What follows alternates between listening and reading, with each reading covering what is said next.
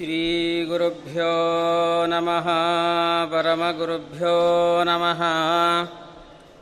श्रीमदानन्दतीर्थभगवत्पादाचार्यगुरुभ्यो नमः। जयति घरिरचिन्त्यः सर्वदेवैकवन्द्यः। परमगुरुरभीष्टावाप्तिदः सज्जनानाम्। निखिलगुणगणार्णो नित्यनिर्मुक्तदोषः। सरसिजनयनोऽसौ श्रीपतिर्मानदो नः।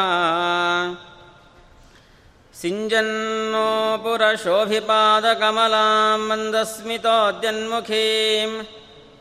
कञ्जाक्षीं कुचभारभीरुविलसन् मध्यां कोणत्कङ्कणाम् शम्वाद्यैः परिसेवितां सुवसनां जाम्बूनदालङ्कृताम् अम्बां तां प्रणतोऽस्मि कृष्णरमणीं लम्बालकां रुक्मिणीम्। अभ्रमं भङ्गरहितम् अजडं विमलं सदा। आनन्दतीर्थमतुलं भजे तापत्रयावहम्।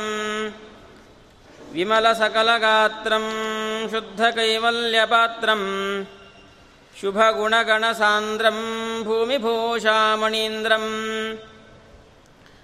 विदितसकलशास्त्रं साधुचित्तं यतीन्द्रम् तुरगवदनभाजं नौमि सद्वादिराजम् श्रीमतो राघवेन्द्रस्य नमामि पदपङ्कजे कामिताशेषकल्याणकलनाकल्पपादपौ यैरहं शुकवत् सम्यक् शिक्षितोऽस्मि कृपालुभिः विश्वेडतीर्थपूर्वार्यान् वन्दे विद्यागुरून् मम आपादमौलिपर्यन्तं गुरूणाम् आकृतिं स्मरेत् तेन विघ्नाः प्रणश्यन्ति सिद्ध्यन्ति च मनोरथाः स्वस्तिस्तु सताम् अशेषसन्मङ्गलानि भवन्तु सम्यक् श्लोकैकश्रवणपठनमात्रेण वक्तुश्च श्रोतॄणां निखिलकलिकृतकल्मषावनोदनपटुतरे धर्मादखिलार्थपुरुषात् साधनीभूते अद्य कथाप्रारम्भे श्रीगुरुभ्यो नमः हरिः ओम्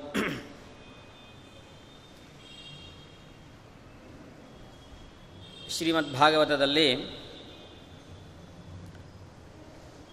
ಗುರು ಹಿರಿಯರನ್ನು ನಾವು ಆರಾಧನೆ ಮಾಡಬೇಕು ಅವರ ಅನುಗ್ರಹ ಸಂಪಾದನೆ ಮಾಡಬೇಕು ಅಂತ ಬಹಳ ಉತ್ತಮವಾದ ದೃಷ್ಟಾಂತದಿಂದ ಸಮರ್ಥನೆ ಮಾಡ್ತಾರೆ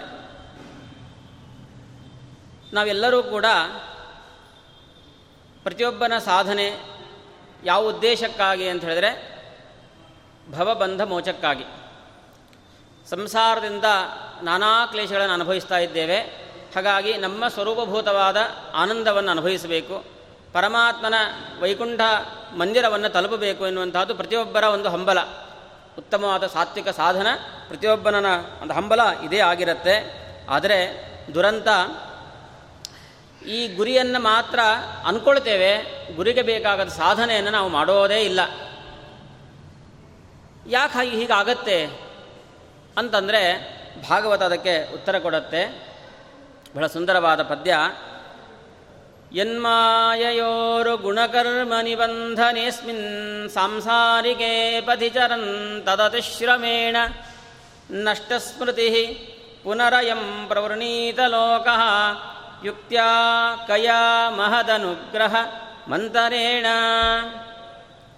ಎನ್ಮಾಯೆಯೂರು ಮುಖ್ಯವಾಗಿ ಪರಮಾತ್ಮನ ವಿಸ್ಮರಣೆ ಇದಕ್ಕೆ ಕಾರಣ ಅಂತ. ನಾವು ನಮ್ಮ ಗುರಿಯನ್ನು ಯಾಕೆ ತಲುಪುತ್ತಾ ಇಲ್ಲ ಅಂತ ಹೇಳಿದ್ರೆ ಅದಕ್ಕೆ ಪ್ರತಿಬಂಧಕವಾದದ್ದು ಪರಮಾತ್ಮನ ವಿಸ್ಮರಣೆ. ನಿರಂತರವಾದ ಪರಮಾತ್ಮನ ವಿಸ್ತರಣೆಯಿಂದಾಗಿ ಪರಮಾತ್ಮನ ಎಷ್ಟು ದೂರ ಆಗ್ತೇವೋ ಅಷ್ಟು ನಮ್ಮ ಗುರಿ ದೂರ ಆಗ್ತಾ ಹೋಗ್ತದೆ. ಹಾಗಾಗಿ ನಮಗೆ ಪರಮಾತ್ಮ ಹತ್ತಿರ ಆಗಬೇಕು. ಯಾಕೆ ಹತ್ತಿರ ಆಗ್ತಾ ಇಲ್ಲ ಅಂತ ಹೇಳಿದರೆ ಹೇಳ್ತಾರೆ ಎನ್ಮಾಯಯೂರು ಪರಮಾತ್ಮನ ಮಾಯಾ ಅನ್ನುವಂಥದ್ದು ಪ್ರಧಾನವಾದ ಪ್ರತಿಬಂಧಕ ಇದೆ. ನಾವು ಯಾರನ್ನು ಹೋಗಬೇಕು, ಮುಟ್ಟಬೇಕು ಅಂತ ಹೋಗ್ತೇವೋ ಅವನದ್ದೇ ಒಂದು ಪ್ರಧಾನ ಪ್ರತಿಬಂಧಕ ಇದೆ ನಮಗೆ. ಯಾವುದು? ಪರಮಾತ್ಮನ ಮಾಯಾ. ಆ ಮಾಯಾ, ಅದು ಎರಡು ರೀತಿಯಾದಂಥ ಮಾಯಾ. ಯಾವುದದು? ಒಂದು ಜೀವಾಚ್ಛಾದಿಕ, ಇನ್ನೊಂದು ಪರಮಾಚ್ಛಾದಿಕ ಅಂತ ಎರಡು ಮಾಯಾ.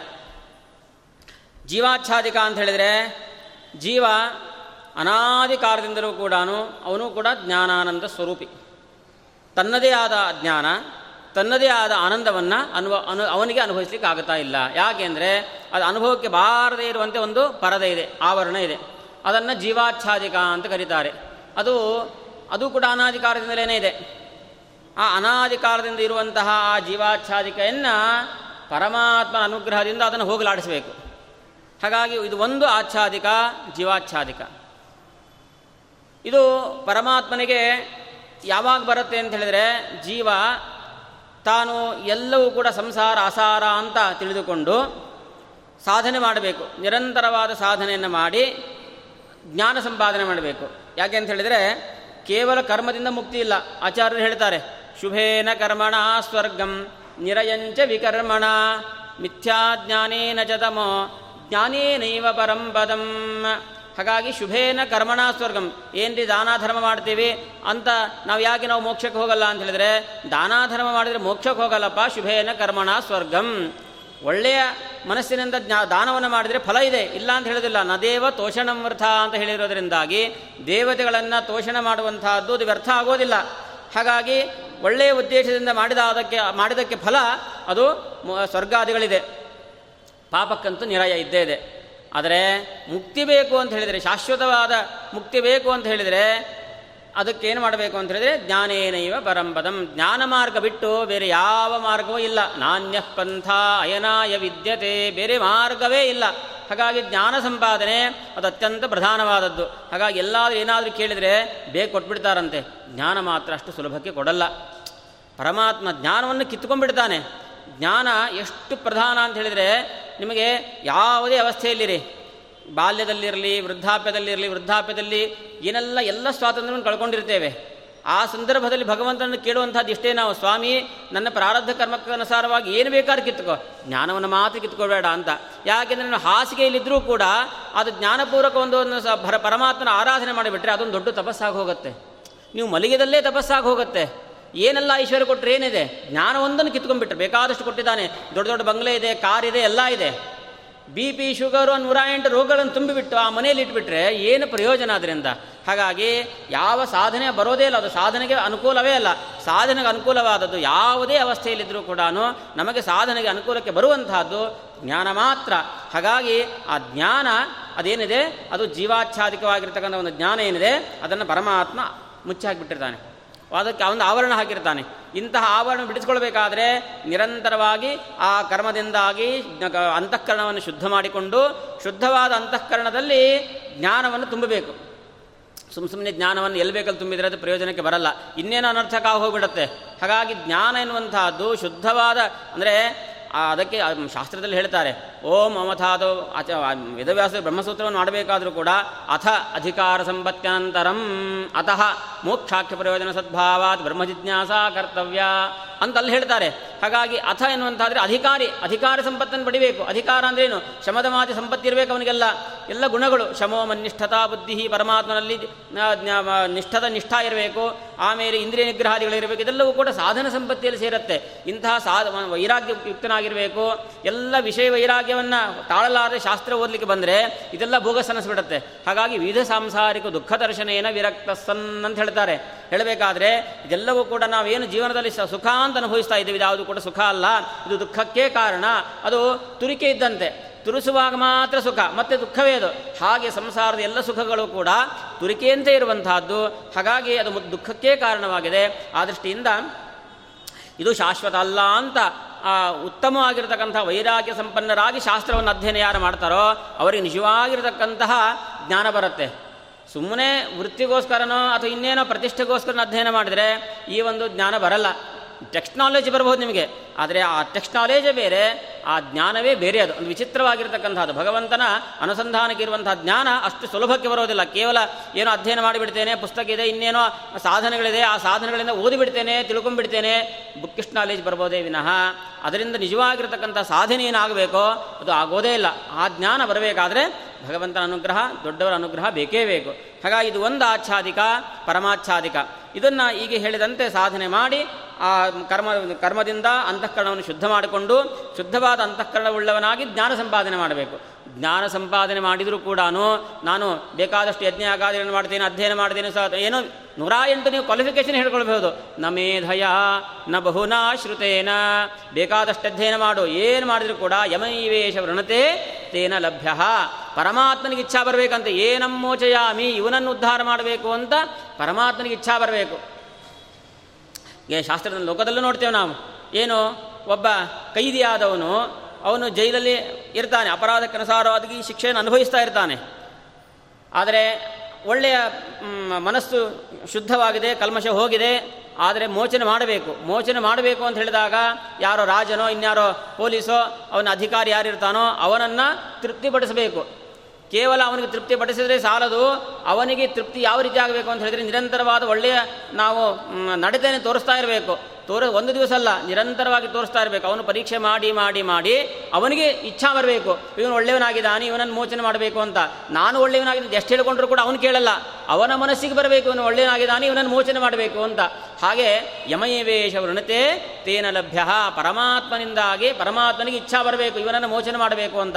ಹಾಗಾಗಿ ಈ ಒಂದು ಜೀವಾಚ್ಛಾದಿಕ ಅವನ ಕೈಯಲ್ಲಿದೆ. ಅವನು ಯಾವಾಗ ತೆಗಿಬೇಕೆಂದು ಇಚ್ಛಾ ಮಾಡ್ತಾನೋ ಅವಾಗ ಅದನ್ನು ತೆಗಿತಾನೆ.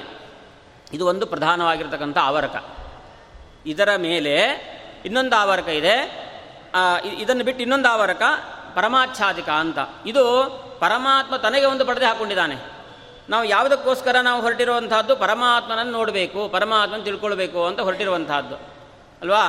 ಪರಮಾತ್ಮನನ್ನು ತಿಳ್ಕೊಳ್ಬೇಕು ಅಂತ ಹೊರಟ್ರೆ ಆವಾಗ ಪರಮಾತ್ಮ, ಅವನು ಈ ಅಯ್ಯಂಗಾರ ದೇವಸ್ಥಾನದಲ್ಲಿ ಪರದ ಇದ್ದ ಹಾಗೆ. ಎಲ್ಲರಿಗೂ ಒಂದೇ ತರಹದ ದರ್ಶನ ಅಲ್ಲ. ಯಾರ್ಯಾರಿಗೆ ಎಷ್ಟೆಷ್ಟು ಯೋಗ್ಯತೆ ಇದೆಯೋ ಅಷ್ಟೇ ದರ್ಶನ. ಬ್ರಹ್ಮದೇವರಿಗೆ ಎಷ್ಟು ಗುಣವಿಶಿಷ್ಟನಾಗಿ ಪರಮಾತ್ಮ ತೋರಿಕೊಳ್ತಾನೋ ಅಷ್ಟು ರುದ್ರದೇವರು ತೋರಿಕೊಳ್ಳಲ್ಲ. ರುದ್ರದೇವರಿಗೆ ಎಷ್ಟು ಗುಣವಿಶಿಷ್ಟನಾಗಿ ತೋರಿಕೊಳ್ತಾನೋ ಅಷ್ಟು ಇಂದ್ರಾದಿಗಳಿರಲ್ಲ ಅವರಿಗೆ ಹೀಗಿರಬೇಕಾದ್ರೆ ನಮ್ಮಂಥವ್ರ ಗತಿ ಏನ್ರಿ? ಪರಮಾತ್ಮ ಅಷ್ಟು ಸುಲಭಕ್ಕೆ ತೆರೆದುಕೊಳ್ಳಲ್ಲ, ತನ್ನನ್ನು ತಾನು ಅಷ್ಟು ಸುಲಭಕ್ಕೆ ತಾನು ತೋರಿಸಿಕೊಳ್ಳಲ್ಲ, ಯಾರ್ಯಾರ ಯೋಗ್ಯತೆ ಎಷ್ಟಿದೆಯೋ ಅಷ್ಟೇ ಕೊಡ್ತಾನೆ, ಅಷ್ಟೇ ತನ್ನ ದರ್ಶನವನ್ನು ಕೊಡ್ತಾನೆ. ಎಲ್ಲರಿಗೂ ಒಂದೇ ತರಹದ ಮುಕ್ತಿ ಎನ್ನುವಂಥದ್ದಿಲ್ಲ ಒಂದೇ ತರಹದ ದರ್ಶನ ಇಲ್ಲ. ಇದನ್ನೇನಂತಾರೆ?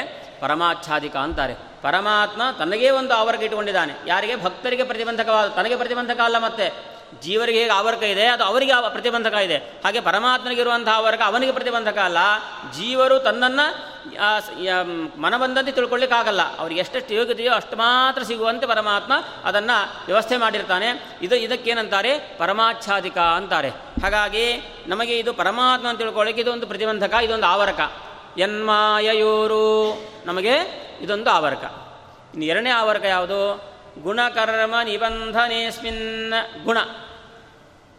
ಗುಣ ಅಂದರೆ ಸತ್ವ, ರಜಸ್ಸು, ತಮಸ್ಸು. ಪ್ರಧಾನ ಅಲ್ವಾ? ಪ್ರತಿಯೊಬ್ಬರಲ್ಲೂ ಕೂಡ ಇದರ ವಿಕಾರ ಆಗತಾನೇ ಇರ್ತದೆ. ಸತ್ವರದ ಸತ್ವರಜ ಸತ್ವಗುಣದ ಪ್ರಭಾವ, ರಜೋಗುಣದ ಪ್ರಭಾವ, ತಮೋಗುಣದ ಪ್ರಭಾವ. ಪರ್ಸೆಂಟೇಜಲ್ಲಿ ವ್ಯತ್ಯಾಸ ಇದೆ. ಎಲ್ಲರಿಗೂ ಸತ್ವ, ಸತ್ವಗುಣದ ಪ್ರಭಾವ ಎಲ್ಲ ಕಾಲದಲ್ಲೇನು ಆಗಲ್ಲ ಅದು. ಸತ್ವಗುಣದ ಪ್ರಭಾವ ಬಹಳ ಕಮ್ಮಿನೇ ಆಗೋದು ನಮಗೆ. ತಮೋಗುಣದ ಪ್ರಭಾವ ಜಾಸ್ತಿ ನಮಗೆ, ಅಲ್ವಾ? ಯಾವತ್ತೂ ಕೂಡ ಕೆಟ್ಟದ್ದು ಬಹಳ ಬೇಗ ಕಲ್ತ್ಕೊಂಡ್ಬಿಡ್ತಾರೆ. ಒಳ್ಳೇದು ಯಾರಾದರೂ ಬೇಗ ಕಲ್ತ್ಕೊಳ್ತಾರಾ? ಅಷ್ಟು ಪ್ರಭಾವ ಇರಲ್ಲ ಅದು. ಹಾಗಾಗಿ ಸತ್ವಗುಣದ ಪ್ರಭಾವ ಬಹಳ ಕಮ್ಮಿ. ಸತ್ವಗುಣದ ಪ್ರಭಾವ ನಮ್ಮ ಮೇಲೆ ಆಗಿದೆ ಅಂತ ಹೇಗೆ ಗೊತ್ತಾಗುತ್ತೆ ನಮಗೆ? ಅಂದರೆ, ಇವತ್ತು ಬೆಳಗ್ಗೆ ಹೇಳುವಾಗ ಪರಮಾತ್ಮ ನಮ್ಮ ಪ್ರಾರಬ್ಧ ಕರ್ಮಕ್ಕೆ ಅನುಸಾರವಾಗಿ ಸತ್ವಗುಣವನ್ನು ಉದ್ ಉನ್ನಯನ ಉದ್ಬೋಧ ಮಾಡಿದ್ದಾನೆ. ಆ ಸತ್ವಗುಣದ ಉದ್ಬೋಧ ಆದಾಗ ಏನಾಗುತ್ತೆ ಅಂತ ಹೇಳಿದ್ರೆ ಇದ್ದಕ್ಕಿದ್ದ ಹಾಗೆ ನಾಲ್ಕು ಗಂಟೆಗೆ ಎದ್ದು ಬಿಡ್ತಾನೆ ಏನು ಬ್ರಾಹ್ಮಿ ಮುಹೂರ್ತೆ ಚೋತ್ಥಾಯ ಧ್ಯಾಯೇ ದೇವಂ ಮಧೋಕ್ಷಿತಂ ಅಂತ ಶಾಸ್ತ್ರದಲ್ಲಿ ಹೇಳಿದ್ದಾರೆ. ಹಾಗಾಗಿ ಪ್ರಾತಃಕಾಲದಲ್ಲಿ ಬೇಗ ಬ್ರಾಹ್ಮಿ ಮುಹೂರ್ತದಲ್ಲಿ ಎದ್ದು ಭಗವಂತನ ಆರಾಧನೆ ಮಾಡಬೇಕು ಅಂತ ಏನು ಬೆಳಗ್ಗೆ ಎದ್ದ, ಎದ್ದೇನು ದಂತಧಾವನ ಮಾಡಿದ ಶೌಚಾದಿಗಳನ್ನು ಮುಗಿಸಿದ, ಏನು ಇಡೀ ಮನೆ ಮಂದೆಲ್ಲ ಹೇಳಬೇಕು. ಆ ತರಹದಲ್ಲಿ ಒಂದು ಹಾರಾಟ ಶುರುವಾಯಿತು. ಏನು ಪೂಜೆ ಮಾಡಿದ್ದೇ ಮಾಡಿದ್ದು. ಏನೋ ವಿಷ್ಣು ಸಹಸ್ರನಾಮದಿಂದ ಅರ್ಚನೆ ಮಾಡ್ತಾನೆ, ಬ್ರಹ್ಮಸೂತ್ರದಿಂದ ಅರ್ಚನೆ ಮಾಡ್ತಾನೆ, ಏನೋ ಮೂರು ಮೂರು ಸಲ ಸ್ನಾನ ಮಾಡ್ತಾನೆ, ಏನೆಲ್ಲ ಮಾಡಿಬಿಡ್ತಾನೆ. ಇಷ್ಟ ಆಯ್ತಲ್ಲ? ಇವತ್ತು ಇಷ್ಟು ಒಳ್ಳೆಯ ಕ್ರಮದಲ್ಲಿ ಕಾಲ ಕಳೆದಿದ್ದಾನೆ. ಭಾಗವತ ಅಂತ ಕೇಳಿದ, ಏನೋ ಅಂತ ಕೇಳಿದ, ಅಂತೂ ಒಳ್ಳೆಯ ರೀತಿಯಿಂದ ಕಾಲ ಕಳೆದಿದ್ದಾನೆ. ಯಾವಾಗ? ಸತ್ವಗುಣ ಪ್ರಚುರವಾದಾಗ ಸಾತ್ವಿಕವಾಗಿರ್ತಕ್ಕಂಥ ನಡತೆ ಅವನಿಂದ ನಡೀತು. ಇದಾದ ಮೇಲೆ ರಜೋಗುಣ ಅವನಲ್ಲಿ ಪ್ರವಿಷ್ಟ ಆಯಿತು. ರಜೋಗುಣದ ಪ್ರಭಾವ ಅವನ ಮೇಲೆ ಉಂಟಾಯಿತು. ರಜೋಗುಣ ಉಂಟಾದಾಗ ಏನಂತ, ಏನು ಮಾಡಿದವನು? ನಿನ್ನೆ ನಾಲ್ಕು ಗಂಟೆಗೆ ಗೆದ್ದವನು ಇವತ್ತಾಗುವಾಗ, ನಿನ್ನೆ ಅಷ್ಟು ಪೂಜೆ ಮಾಡಿದ್ದಾನಲ್ವ? ಇವತ್ತು ಸ್ವಲ್ಪ ಕಮ್ಮಿ ಮಾಡಿದ್ರೆ ಆಯಿತು ಅಂತ ಆರು ಗಂಟೆಗೆ ಎದ್ದವನು ಎಂಟು ಗಂಟೆಗೆ ಎದ್ದವನು. ನಾಲ್ಕು ಗಂಟೆಗೆ ಹೇಳ್ಬೇಕಾದವನು ಎಂಟು ಗಂಟೆಗೆ ಸ್ವಲ್ಪ ರಜೋಗುಣ ಯೋ ಇಷ್ಟೆಲ್ಲ ಆಗೋಯ್ತಲ್ಲ ಛೇ ನಿಲ್ಲ ಎಲ್ಲ ಒಳ್ಳೆ ಕೆಲಸ ಮಾಡಿದ್ದೆ ನಿನ್ನೆ. ಇವತ್ತು ಹೀಗಾಯ್ತಲ್ಲ ಅಂತ ಸ್ವಲ್ಪ ಪಶ್ಚಾತ್ತಾಪ ಬುದ್ಧಿಯಿಂದ ಏನೋ ಒಂದು ಸ್ವಲ್ಪ ಸಂಧ್ಯಾ ಮಾಡ್ತಾನೆ. ಪ್ರಾಯಶ್ಚಿತ್ತಾರ್ಘ್ಯ ಕೊಟ್ಟಾದರೂ ಮಾಡ್ತಾನೆ. ಸ್ವಲ್ಪ ರಜೋಗುಣದ ಪ್ರಭಾವ ಇರೋದ್ರೆ ಸಿಟ್ಟು, ಅದು, ಇದು, ಸ್ವಲ್ಪ ಏನೋ ಅದರಲ್ಲಿ ಧರ್ಮದಲ್ಲಿ ಸ್ವಲ್ಪ ಶ್ರದ್ಧೆ ಕಮ್ಮಿ ಆಯಿತು. ಇದು ರಜೋಗುಣದ ಪ್ರಭಾವ. ತಮೋಗುಣದ ಪ್ರಭಾವ ಪ್ರವೇಶ ಆಯಿತು ಅಂತ ಹೇಳಿದ್ರೆ ಮುಗುದೇ ಹೋಯಿತು. ರಾತ್ರಿಯೆಲ್ಲ ಟಿ ವಿ ನೋಡೋದು ಬೆಳಗ್ಗೆಲ್ಲ ಮಲ್ಕೊಂಡೇ ಬಿಡೋದು. ಮುಗುದೇ ಹೋಯ್ತು. ಯಾವ ಧರ್ಮ ಕಾರ್ಯ ದೇವರಿಲ್ಲ, ದಿಂಡ್ರಿಲ್ಲ, ಏನೇನೂ ಇಲ್ಲ ಅವತ್ತು. ಸಂಧ್ಯಾವಂದನೆ ಇಲ್ಲ ಪ್ರಾಯಶ್ಚಿತ್ತ ಇಲ್ಲ, ಯಾವುದೂ ಇಲ್ಲ ಅವತ್ತು. ಹೀಗೆ ನಮಗೆ ಗುಣದ ಪ್ರಭಾವದಿಂದಾಗಿ ನಮಗೆಲ್ಲರಿಗೂ ಅನುಭವಕ್ಕೆ ಬರುತ್ತದೆ. ಪ್ರತಿ ದಿವಸವೂ ಕೂಡ ನಮಗೆ ಇಂತಹ ಮೂರು ಗುಣಗಳ ಪ್ರಭಾವ ಒಂದಾನೊಂದು ಕಾಲದಲ್ಲಿ ಆಗುತ್ತಾ ಇರ್ತದೆ. ಯಾವಾಗ ನಮಗೆ ಇಂತಹ ಧರ್ಮದಲ್ಲಿ ಬುದ್ಧಿ ಉಂಟಾಗಿದೆಯೋ, ಆವಾಗ ಸತ್ವಗುಣ ಪ್ರ ಪ್ರಚುರ ಆಗಿದೆ ಅಂತ ತಿಳ್ಕೊಳ್ಬೇಕು. ಸ್ವಲ್ಪ ಸಿಟ್ಟು ಅದು ಇದು ಮಾಡ್ಕೊಳ್ತಾ ಇದ್ದೇವೆ. ಧರ್ಮದಲ್ಲಿ ಸ್ವಲ್ಪ ಫಿಫ್ಟಿ ಫಿಫ್ಟಿ ಇದೆ ಅಂದರೆ ರಜೋಗುಣದ ಪ್ರಭಾವ ಅಂತ. ಧರ್ಮದಲ್ಲಿ ಶ್ರದ್ಧೆಯೇ ಇಲ್ಲ, ನಾಸ್ತಿಕ ಬುದ್ಧಿ ನಮ್ಮಲ್ಲಿ ಬಂದು ಹೋಗಿದೆ ಅಂತ ಬಂದರೆ ಅದು ತಮೋಗುಣದ ಪ್ರಭಾವ ಅಂತ ತಿಳ್ಕೊಂಡ್ಬಿಡಬೇಕು ಇದೇನಾಗಿದೆ? ಈ ಗುಣಗಳ ಪ್ರಭಾವ ಜೀವನ ಮೇಲೆ ಆಗ್ತಾ ಇರೋದರಿಂದಾಗಿ ಇದು ಒಂದು ಪರಮಾತ್ಮನಿಗೆ ತಿಳ್ಕೊಳ್ಳಿಕ್ಕೆ ಪ್ರತಿಬಂಧಕವಾಗಿದೆ. ಹಾಗಾಗಿ ಎನ್ಮಾಯಯೋರು ಗುಣ ಕರ್ಮ ನಿಬಂಧನೇಸ್ಮಿನ್ ಇನ್ನೊಂದು ಕರ್ಮ. ಜೀವ ಬರುವಾಗ ಅನಾದಿ ಕಾಲದಿಂದ ಕರ್ಮವನ್ನು ಹೊತ್ತುಕೊಂಡು ಬಂದಿದ್ದಾನೆ. ಪುಣ್ಯ ಪಾಪ. ಪುಣ್ಯ ಪಾಪರವಾಗಿರುವಂತಹ ಕರ್ಮಗಳು. ಇವತ್ತು ನಾವು ಎಷ್ಟೋ ಕಡೆ ನೋಡ್ತೇವೆ. ಒಳ್ಳೊಳ್ಳೆ ಆಚಾರ್ಯರು, ಸುಧಾಂತ ವೇದಾಂತ ಅಧ್ಯಯನವನ್ನು ಮಾಡಿದ್ದಾರೆ. ಅಂಥವರ ಮನೆಯಲ್ಲಿ ಅಂಥವರ ಮಕ್ಕಳು ಧರ್ಮ ಮಾರ್ಗದಲ್ಲಿರಲ್ಲ. ಅವರೇ ಧರ್ಮವನ್ನು ಬಿಟ್ಟಿರ್ತಾರೆ. ಕೆಲವರಿಗೆ ಏನು ಆಚಾರವೇ ಇರಲ್ಲ. ಯಾವುದೋ ಒಂದು ಮನೆಯಲ್ಲಿ ಹುಟ್ಟಿರ್ತಾರೆ, ಏನೋ ಅಸಂಸ್ಕೃತರಾಗಿರ್ತಾರೆ, ಆದರೆ ಅಂಥವರ ಮಕ್ಕಳು ಕೆಲವು ಏನೋ ಅವರಲ್ಲಿ ಧರ್ಮಶ್ರದ್ಧೆ, ಏನು ಭಗವಂತನಲ್ಲಿ ಭಕ್ತಿ, ಏನೋ ಅತಿಥಿ ಸತ್ಕಾರ, ಏನು ದೊಡ್ಡವರ ಬಗ್ಗೆ ಗೌರವ, ಇದೆಲ್ಲ ನೋಡ್ತೇವೆ ನಾವು. ಯಾಕಿದು? ಅಂದರೆ ಕರ್ಮ. ಯಾವುದೋ ಒಂದು ಪ್ರಾರಬ್ಧ ಕರ್ಮದಿಂದ ನೀಚರ ಮನೆಯಲ್ಲಿ ಹುಟ್ಟಿದಾನೆ, ಆದರೆ ಸಾತ್ವಿಕ ಜೀವನ ಆಗಿರ್ತಾನೆ ಒಳ್ಳೆಯ ಒಂದು ಅವನಲ್ಲಿ ಸಂಸ್ಕಾರ ಇರ್ತದೆ. ಯಾವುದೋ ಒಂದು ಪುಣ್ಯವಶಾತ್ ಒಳ್ಳೆಯ ಶ್ರೇಷ್ಠರ ಮನೆಯಲ್ಲಿ ಹುಟ್ಟಿರ್ತಾನೆ, ಆದರೆ ಅದಕ್ಕೆ ಶ್ರೇಷ್ಠರ ಮನೆಯಲ್ಲಿ ಹುಟ್ಟಬೇಕಾದ ಹುಟ್ಟಲಿಕ್ಕೂ ಎಷ್ಟು ಪುಣ್ಯ ಬೇಕೋ ಅಷ್ಟೇ ಇದೆ. ಆದರೆ ನಂತರದ ಸಾಧನೆ ಅವನಿಗಿಲ್ಲ. ಬೇಡವಾದ ಕರ್ಮವನ್ನು ಮಾಡಿ, ಕುಲಕ್ಕೆ ನಿಂದ್ಯವಾದ ಕರ್ಮವನ್ನು ಮಾಡಿ, ಕುಲವನ್ನೇ ನಾಶ ಮಾಡುವಂತಹ ಕಾರ್ಯವನ್ನು ಮಾಡ್ತಾ ಇರ್ತಾನೆ. ಹಾಗಾಗಿ ದೊಡ್ಡವರ ಕುಲದಲ್ಲಿ ಹುಟ್ಟಿದರೆ ಮಾತ್ರ ಸಾಲದು, ಅದಕ್ಕೆ ಬೇಕಾಗತಕ್ಕಂಥ ಪುಣ್ಯವೂ ನಮಗೆ ಬೇಕು. ಹಾಗಾಗಿ ಗುಣಕರ್ಮ ನಿಬಂಧನೆಸ್ಮಿನ್ ಇದು ಕೂಡ ನಾವು ಮಾಡಿರ್ತಕ್ಕಂಥ ಕರ್ಮವು ನಮಗೆ ಆ ಗುರಿ ಮುಟ್ಲಿಕ್ಕೆ ಪ್ರತಿಬಂಧಕವಾಗಿರುವಂತಹದ್ದು ಹಾಗಾಗಿ ನಮಗೇನಾಗಿದೆ? ಮೂರು ಬಂಧಗಳು. ಎನ್ಮಾಯ, ಉರು, ಗುಣ, ಕರ್ಮ. ಉತ್ಕೃಷ್ಟವಾದ ಗುಣಗಳು, ಉತ್ಕೃಷ್ಟವಾದ ಕರ್ಮ. ಇದೆಲ್ಲವೂ ಕೂಡ ನಮಗೆ ಮೂರು ಪ್ರತಿಬಂಧಕ. ಈ ಬಂಧವನ್ನು ಸುತ್ತಿಕೊಂಡು ಎನ್ಮಾಯಯೋರು ಗುಣಕರ್ಮ ನಿಬಂಧನೆಸ್ಮಿನ್ ಸಾಂಸಾರಿಕೆ ಪತಿಚರನ್ ತದತಿಶ್ರಮೇಣ. ಸಂಸಾರ ಮಾರ್ಗದಲ್ಲಿ ಬರ್ತಾ ಇದ್ದಾನೆ. ಸಂಸಾರದ ದಾರಿಯಲ್ಲಿ ಹೋಗ್ತಾ ಇದ್ರೆ ಅದೇನು ಒಳ್ಳೆ ಹೈವೇನ ಅದು? ಅಲ್ಲಂತೆ. ಬಹಳ ಕಷ್ಟಪಟ್ಟು ಬರ್ತಾ ಇದ್ದಾನೆ. ಕಲ್ಲು ಮುಳ್ಳುಗಳು ತುಂಬಿದೆ ಇದರಲ್ಲಿ. ಏನು ನೈಸ್ ರೋಡ್ ಅಲ್ಲ ಅದೆಲ್ಲ. ಸುಲಭವಾಗಿ ಹೋಗ್ಲಿಕ್ಕಾಗಲ್ಲ ಬೇರೆ ಬೇರೆ ತಾಪಗಳೆಲ್ಲ ಇದೆ ಇಲ್ಲಿ. ಅಲ್ವಾ? ಅದರಿಂದಲೇ ವಾದಿರಾಜರು ಹೇಳ್ತಾರೆ, ನೀನೇನಾದರೂ ಕೂಡ ಹರಿಕ್ಷೀರಾಂಬುಧೇ ಸ್ವೈರಂ ಭವಘರ್ಮ ರಿಪೋರ್ಮನಃ ವಿಹರಾಹರಹಶ್ಚಿತ್ರ ಚಾರಿತ್ರ ಚತುರೋರ್ಮಿಷೋ ಸಂಸಾರವೆಂಬಂತಹ ತಾಪದಿಂದ ಬೆಂದಿರತಕ್ಕಂತಹ ನಿನಗೆ ಏನಾದರೂ ಶ್ರಮ ಪರಿಹಾರ ಆಗಬೇಕು ಅಂತ ಹೇಳಿದ್ರೆ ಪರಮಾತ್ಮನ ಚಿತ್ರ ವಿಚಿತ್ರವಾದ ಲೀಲೆಗಳೆಂಬ ಅಲೆಗಳಲ್ಲಿ ಮಿಂದು ಎದ್ದರೆ ನಿನಗೆ ಏನಾಗುತ್ತೆ? ಸಂಸಾರದ ತಾಪ ಕಮ್ಮಿ ಆಗುತ್ತೆ ಅಂತ. ಹಾಗಾಗಿ ಸಂಸಾರದ ತಾಪ ಕಡಿಮೆ ಆಗಬೇಕು ಅಂತ ಹೇಳಿದ್ರೆ ಪರಮಾತ್ಮನ ಸ್ಮರಣೆ ಬೇಕೇ ಬೇಕು. ಅದು ಬಿಟ್ಟರೆ ದಾರಿ ಇಲ್ಲ. ಹಾಗ, ಆದರೆ ಏನಾಗ ಏನಾಗ್ತಾ ಇದೆ ಅಂತ ಹೇಳಿದ್ರೆ ಮನುಷ್ಯ ಸಂಸಾರ ಎಂಬತಕ್ಕಂತಹ ಮಹಾಘೋರವಾದ ದಾರಿಯಲ್ಲಿ ಬರ್ತಾ ಇದ್ದಾನೆ. ದುಃಖ ಬಟ್ಟೆ ಬರ್ತಾ ಇದ್ದಾನೆ. ತದ್ ಅತಶ್ರಮೇಣ ಬಹಳ ಕಷ್ಟಪಡ್ತಾ ಇದ್ದಾನೆ. ಆದರೆ ನಷ್ಟ ಸ್ಮೃತಿ ಇಷ್ಟಾದರೂ ಕೂಡ ಪರಮಾತ್ಮನ ಬಗ್ಗೆ ಬುದ್ಧಿ ಬರೋದೇ ಇಲ್ಲ, ಜ್ಞಾನ ಬರೋದೇ ಇಲ್ಲ ಅವನಿಗೆ. ಪರಮಾತ್ಮನನ್ನು ಸ್ತೋತ್ರ ಮಾಡಬೇಕು. ಇದೇ ನನಗೆ ಮುಕ್ತಿಗೆ ಕಾರಣವಾದದ್ದು. ಸಮ ಸಂಸಾರ ತಾಪ ಪರಿಹಾರ ಆಗಬೇಕು ಅಂತ ಹೇಳಿದ್ರೆ ಪರಮಾತ್ಮನ ಅನುಗ್ರಹ ಬೇಕು ಅನ್ನುವಂತಹ ಜ್ಞಾನ ಹುಟ್ಟೋದೇ ಇಲ್ಲ. ಯಾಕೆ? ಈ ಮೂರು ಬಂಧಕಗಳಿದೆ. ಈ ಮೂರು ಬಂಧಕಗಳಿಂದ ಬದ್ಧಿತನಾಗಿರತಕ್ಕಂತಹ ಜೀವ ಆ ನಷ್ಟ ಸ್ಮೃತಿ ಪುನರಯಂ ಪ್ರವೃಣೀತ ಲೋಕಃ. ಜ್ಞಾನವನ್ನು ಕಳೆದುಕೊಂಡು ತಿರುಗಾಡ್ತಾ ಇರ್ತಾನೆ. ಇದಕ್ಕೆ ಮುಕ್ತಿ ಯಾವಾಗ ಅಂತ ಹೇಳಿದ್ರೆ, ಯಾವಾಗ ದೊಡ್ಡವರ ದರ್ಶನ ಆಯಿತೋ ನಷ್ಟಸ್ಮೃತಿ ಪುನರಯಂ ಪ್ರವೃಣೀತ ಲೋಕ ಯುಕ್ತ್ಯಾ ಕಯಾ ಮಹದನುಗ್ರಹ. ಮಂತರೇಣ ದೊಡ್ಡವರ ಅನುಗ್ರಹ ಇಲ್ಲ ಅಂತ ಹೇಳಿದ್ರೆ ಅದು ನಮಗೆ ನಿವಾರಣೆ ಆಗಲಿಕ್ಕೆ ಸಾಧ್ಯ ಇಲ್ಲ. ಆ ದೃಷ್ಟಿಯಿಂದ ದೊಡ್ಡವರ ಅನುಗ್ರಹ ಸಂಪಾದನೆ ಮಾಡಬೇಕು ಅಂತ ಭಾಗವತ ಹೇಳಿಕೊಡ್ತಾ ಇದೆ ನಮಗೆ. ಭಾ ದೊಡ್ಡವರ ಅನುಗ್ರಹ ಆಯಿತು ಅಂತ ಹೇಳಿದರೆ ಲೋಕದಲ್ಲಿ ಬೇಕಾದಷ್ಟು ಜನ ದೊಡ್ಡವರಿದ್ದಾರೆ. ಮಹಾನುಭಾವರು ಸಜ್ಜನರ ಅನು ಅನುಗ್ರಹ ಮಾಡೋದಕ್ಕೋಸ್ಕರನೇ ಅವರೆಲ್ಲ ಬಂದಿರ್ತಾರಂತೆ. ಹಾಗಾಗಿ ಅಂತಹ ದೊಡ್ಡವರ ಅನುಗ್ರಹ ಆಗಿ ಬಿಟ್ಟರೆ ಸಾಕು. ಪರಮಾತ್ಮನ ಈ ಎಲ್ಲ ಏನು ಪ ಬಂಧಕಗಳಿದೆ, ಎಲ್ಲ ನಾಶ ಆಗತ್ತಂತೆ. ನಾಶ ಆಗಿ ಪರಮಾತ್ಮ ಅನುಗ್ರಹ ಆಗತ್ತೆ. ಆ ದೃಷ್ಟಿಯಿಂದ ಹಿರಿಯರ, ದೊಡ್ಡವರ ಗುರುಗಳ ಅನುಗ್ರಹ ಸಂಪಾದನೆ ನಮಗೆ ಅತ್ಯವಶ್ಯವಾಗಿ ಆಗಬೇಕು. ಇಂತಹ ಗುರುಗಳಲ್ಲಿ ಪ್ರಧಾನ ಗುರುಗಳು ಯಾರು ನಮಗೆ? ಜಗದ್ಗುರು ಮಧ್ವಾಚಾರ್ಯರು. ಅವರ ಅನುಗ್ರಹ ಪ್ರಧಾನವಾಗಿ ಬೇಕು ಯಾಕೆ ಅಂತ ಹೇಳಿದರೆ, ವಾದಿರಾಜರು ಒಂದು ಕಡೆ ಅಂತಾರೆ. ಸರಸಭಾರತಿ ವಿಲಾಸದಲ್ಲಿ ಪರಮ ಪರಶುಕ್ಲತ್ರೇಯರು ಅಂತ ಬಹಳ ಪ್ರಸಿದ್ಧವಾಗಿರತಕ್ಕಂಥದ್ದು ಲಕ್ಷ್ಮೀದೇವಿ, ಅವರು ಬಿಟ್ಟರೆ ಬ್ರಹ್ಮವಾಯುಗಳು, ಅವರು ಬಿಟ್ಟರೆ ಅವರ ಹೆಂಡಂದಿರು ಇವರು ಪರಶುಕ್ಲತ್ರೇಯರು ಅಂತ ಪ್ರಸಿದ್ಧರಾದವರು. ಇವರಲ್ಲಿ ಲಕ್ಷ್ಮೀದೇವಿ, ಅವಳಂತೂ ಅತ್ಯಂತ ಶುದ್ಧಳು. ಪರಮಾತ್ಮನನ್ನು ಅವಳು ಸಮನ ಅಂತ ಕರೆಯುವಂತಹದ್ದು. ಅವಳಿಗೆ ದೇಶತಃ ಕಾಲತಃ ವ್ಯಾಪ್ತಿ, ಪರಮಾತ್ಮನ ಜೊತೆಗೆ ಪರಮಾತ್ಮ ಎಲ್ಲೆಲ್ಲಿದ್ದಾನೋ, ಯಾವ್ಯಾವ ಕಾಲದಲ್ಲಿದ್ದಾನೋ, ಆಯಾಯ ದೇಶದಲ್ಲಿ, ಆಯಾಯ ಕಾಲದಲ್ಲಿ ಲಕ್ಷ್ಮೀದೇವಿ ಜೊತೆಗೇ ಇದ್ದಾಳೆ. ರಾಮಾವತಾರದಲ್ಲಿ ಲಕ್ಷ್ಮೀದೇವಿ ಬಿಟ್ಟಂತೆ ನಟನ ಮಾಡಿದ. ವಾಸ್ತವಿಕ ಏನ್ರಿ ಪರಮಾತ್ಮನಿಗೆ? ಅಜ್ಞರ ಕಣ್ಣಿಗೆ ಅಷ್ಟೇ ಹಾಗಾಗಿ ಅಜ್ಞರಕ ದೃಷ್ಟಿಯಿಂದ ಪರಮಾತ್ಮ ಸೀತೆಯನ್ನು ಬಿಟ್ಟಂತೆ, ಕಳಕೊಂಡಂತೆ, ಅತ್ತಂತೆ ನಟನೆ ಮಾಡಿದಾನೆ ವಿನಃ ವಾಸ್ತವಿಕವಾಗಿ ಪರಮಾತ್ಮನಿಗೆ ಅಂತ ಯಾವ ದೋಷಗಳು ಇಲ್ಲ ಅವನಿಗೆ. ಹಾಗಾಗಿ ಲಕ್ಷ್ಮೀದೇವಿ ಎಲ್ಲ ಕಡೆಯಲ್ಲಿ ಇದ್ದಾಳೆ. ಗುಣತಃ ಒಂದು ವ್ಯಾಪ್ತಿ ಇಲ್ಲ ಅಷ್ಟೇ. ಪರಮಾತ್ಮನಿಗೆ ಎಷ್ಟು ಅನಂತ ಗುಣ ಇದೆಯೋ ಅಷ್ಟು ಗುಣಗಳು ಲಕ್ಷ್ಮಿಗಿಲ್ಲ ಹಾಗಾಗಿ ಗುಣತಃ ವ್ಯಾಪ್ತಿ ಇಲ್ಲ. ಲಕ್ಷ್ಮೀದೇವಿ ಮೂಲ ರೂಪದಲ್ಲಿ ಆಗಲಿ ಅಥವಾ ಅವತಾರ ರೂಪದಲ್ಲಾಗಲಿ ಯಾವತ್ತೂ ಕೂಡ ಪರಮಾತ್ಮನಿಗೆ ವಿರುದ್ಧವಾಗಿ ನಡೆದುಕೊಂಡಿರುವಂಥ ಒಂದೇ ಒಂದು ದೃಷ್ಟಾಂತ ಇಲ್ಲ. ಅಷ್ಟು ಶುದ್ಧವಾಗಿ ಪರಮಾತ್ಮನನ್ನು ಆರಾಧನೆ ಮಾಡ್ತಾ ಇದ್ದಾಳೆ. ಎಷ್ಟು ಆರಾಧನೆ ದಾಸರಾರು ಒಂದು ಕಡೆ ಹೇಳ್ತಾರಲ್ಲ, ಛತ್ರ ಚಾಮರ ವ್ಯಜನ ಪರ್ಯಂಕ ಪಾತ್ರರೂಪಳಾಗಿ ನಿಂದು ಹೀಗೆ ಅನೇಕ ಚಿತ್ರ ಚರಿತನಾಗಿರ್ತಕ್ಕಂತಹ ಪರಮಾತ್ಮನನ್ನು ಎಷ್ಟು ವಿಧವಾಗಿ ಆರಾಧನೆ ಮಾಡಿದರೂ ಕೂಡ ಹಿಂಗೆ?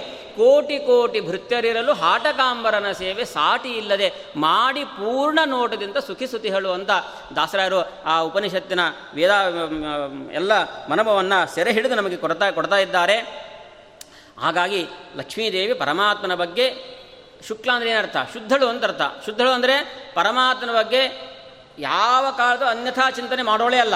ನಾವು ಸಂಕಟ ಬಂದಾಗ ವೆಂಕಟರಮಣ, ಏನು ಬೇಕಾದಷ್ಟಿದೆ ಅಂದರೆ ದೇವರೆಲ್ಲ ದಿಂಡಿಲ್ಲ ಅಂತೀವಿ ನಾವು. ಯಾವಾಗ ಕಷ್ಟ ಬಂತೋ ಯಾರೋ ಜ್ಯೋತಿಷ್ಕರನ್ನು ಕಾಂಟ್ಯಾಕ್ಟ್ ಮಾಡ್ತಾರೆ. ಇನ್ನು ತುಂಬ ಕಷ್ಟ ಆಗಿದೆ ರೀ, ನಮಗೆ ಆಫೀಸಲ್ಲಿ ತುಂಬ ಪ್ರಾಬ್ಲಮ್ ಇದೆ, ಹಾಗೆ ಹೀಗೆ ಅಂತ. ಕೋವು ಮಾಡಿಸಿ, ಏನೋ ನೂರೆಂಟು ಪರಿಹಾರವನ್ನು ಹೇಳ್ತಾರೆ ಅವರು. ಯಾವಾಗ ನಮಗೆ ಪರಮಾತ್ಮ ನೆನಪು ಬಂತು, ದೇವರ ನೆನಪು ಬಂತು? ಕಷ್ಟ ಬಂದಾಗ ಮಾತ್ರ. ಇಲ್ಲ ಸಮ ಎಲ್ಲ ಸುಖದಲ್ಲಿದ್ದಾಗ ಪರಮಾತ್ಮ ನೆನಪು ಬರೋದೇ ಇಲ್ಲ ನಮಗೆ. ಹಾಗಾಗಿ ಲಕ್ಷ್ಮೀದೇವಿಗೆ ಹಾಗಲ್ಲ. ಲಕ್ಷ್ಮೀದೇವಿ ನಿತ್ಯ ಶುದ್ಧಳವಳು. ಯಾವ ಕಾಲದಲ್ಲೂ ಕೂಡ ಪರಮಾತ್ಮನ ಬಗ್ಗೆ ವಿರುದ್ಧವಾದಂತಹ ದುಷ್ಟ ಚಿಂತನೆಯನ್ನು ಮಾಡೋದೇ ಇಲ್ಲವಳು. ಹಾಗಾಗಿ ಅತ್ಯಂತ ಶುದ್ಧಳು ಲಕ್ಷ್ಮೀದೇವಿ. ಸೇಯಂ ಮಂಗಲ ದೇವತಾ ಅಂತ ವಾದಿರಾಜರು. ಆ ಮಂಗಲ ದೇವತಾ ಅಂತ ಲಕ್ಷ್ಮೀದೇವಿನೇ. ಅಮಂಗಲವಂತ ಸ್ವರೂಪವೇ ಇಲ್ಲವಳದ್ದು. ಹಾಗಾಗಿ ಮಂಗಲ ದೇವತಾ ಅಂತ ಅವಳನ್ನು ಕೊಂಡಾಡಿ,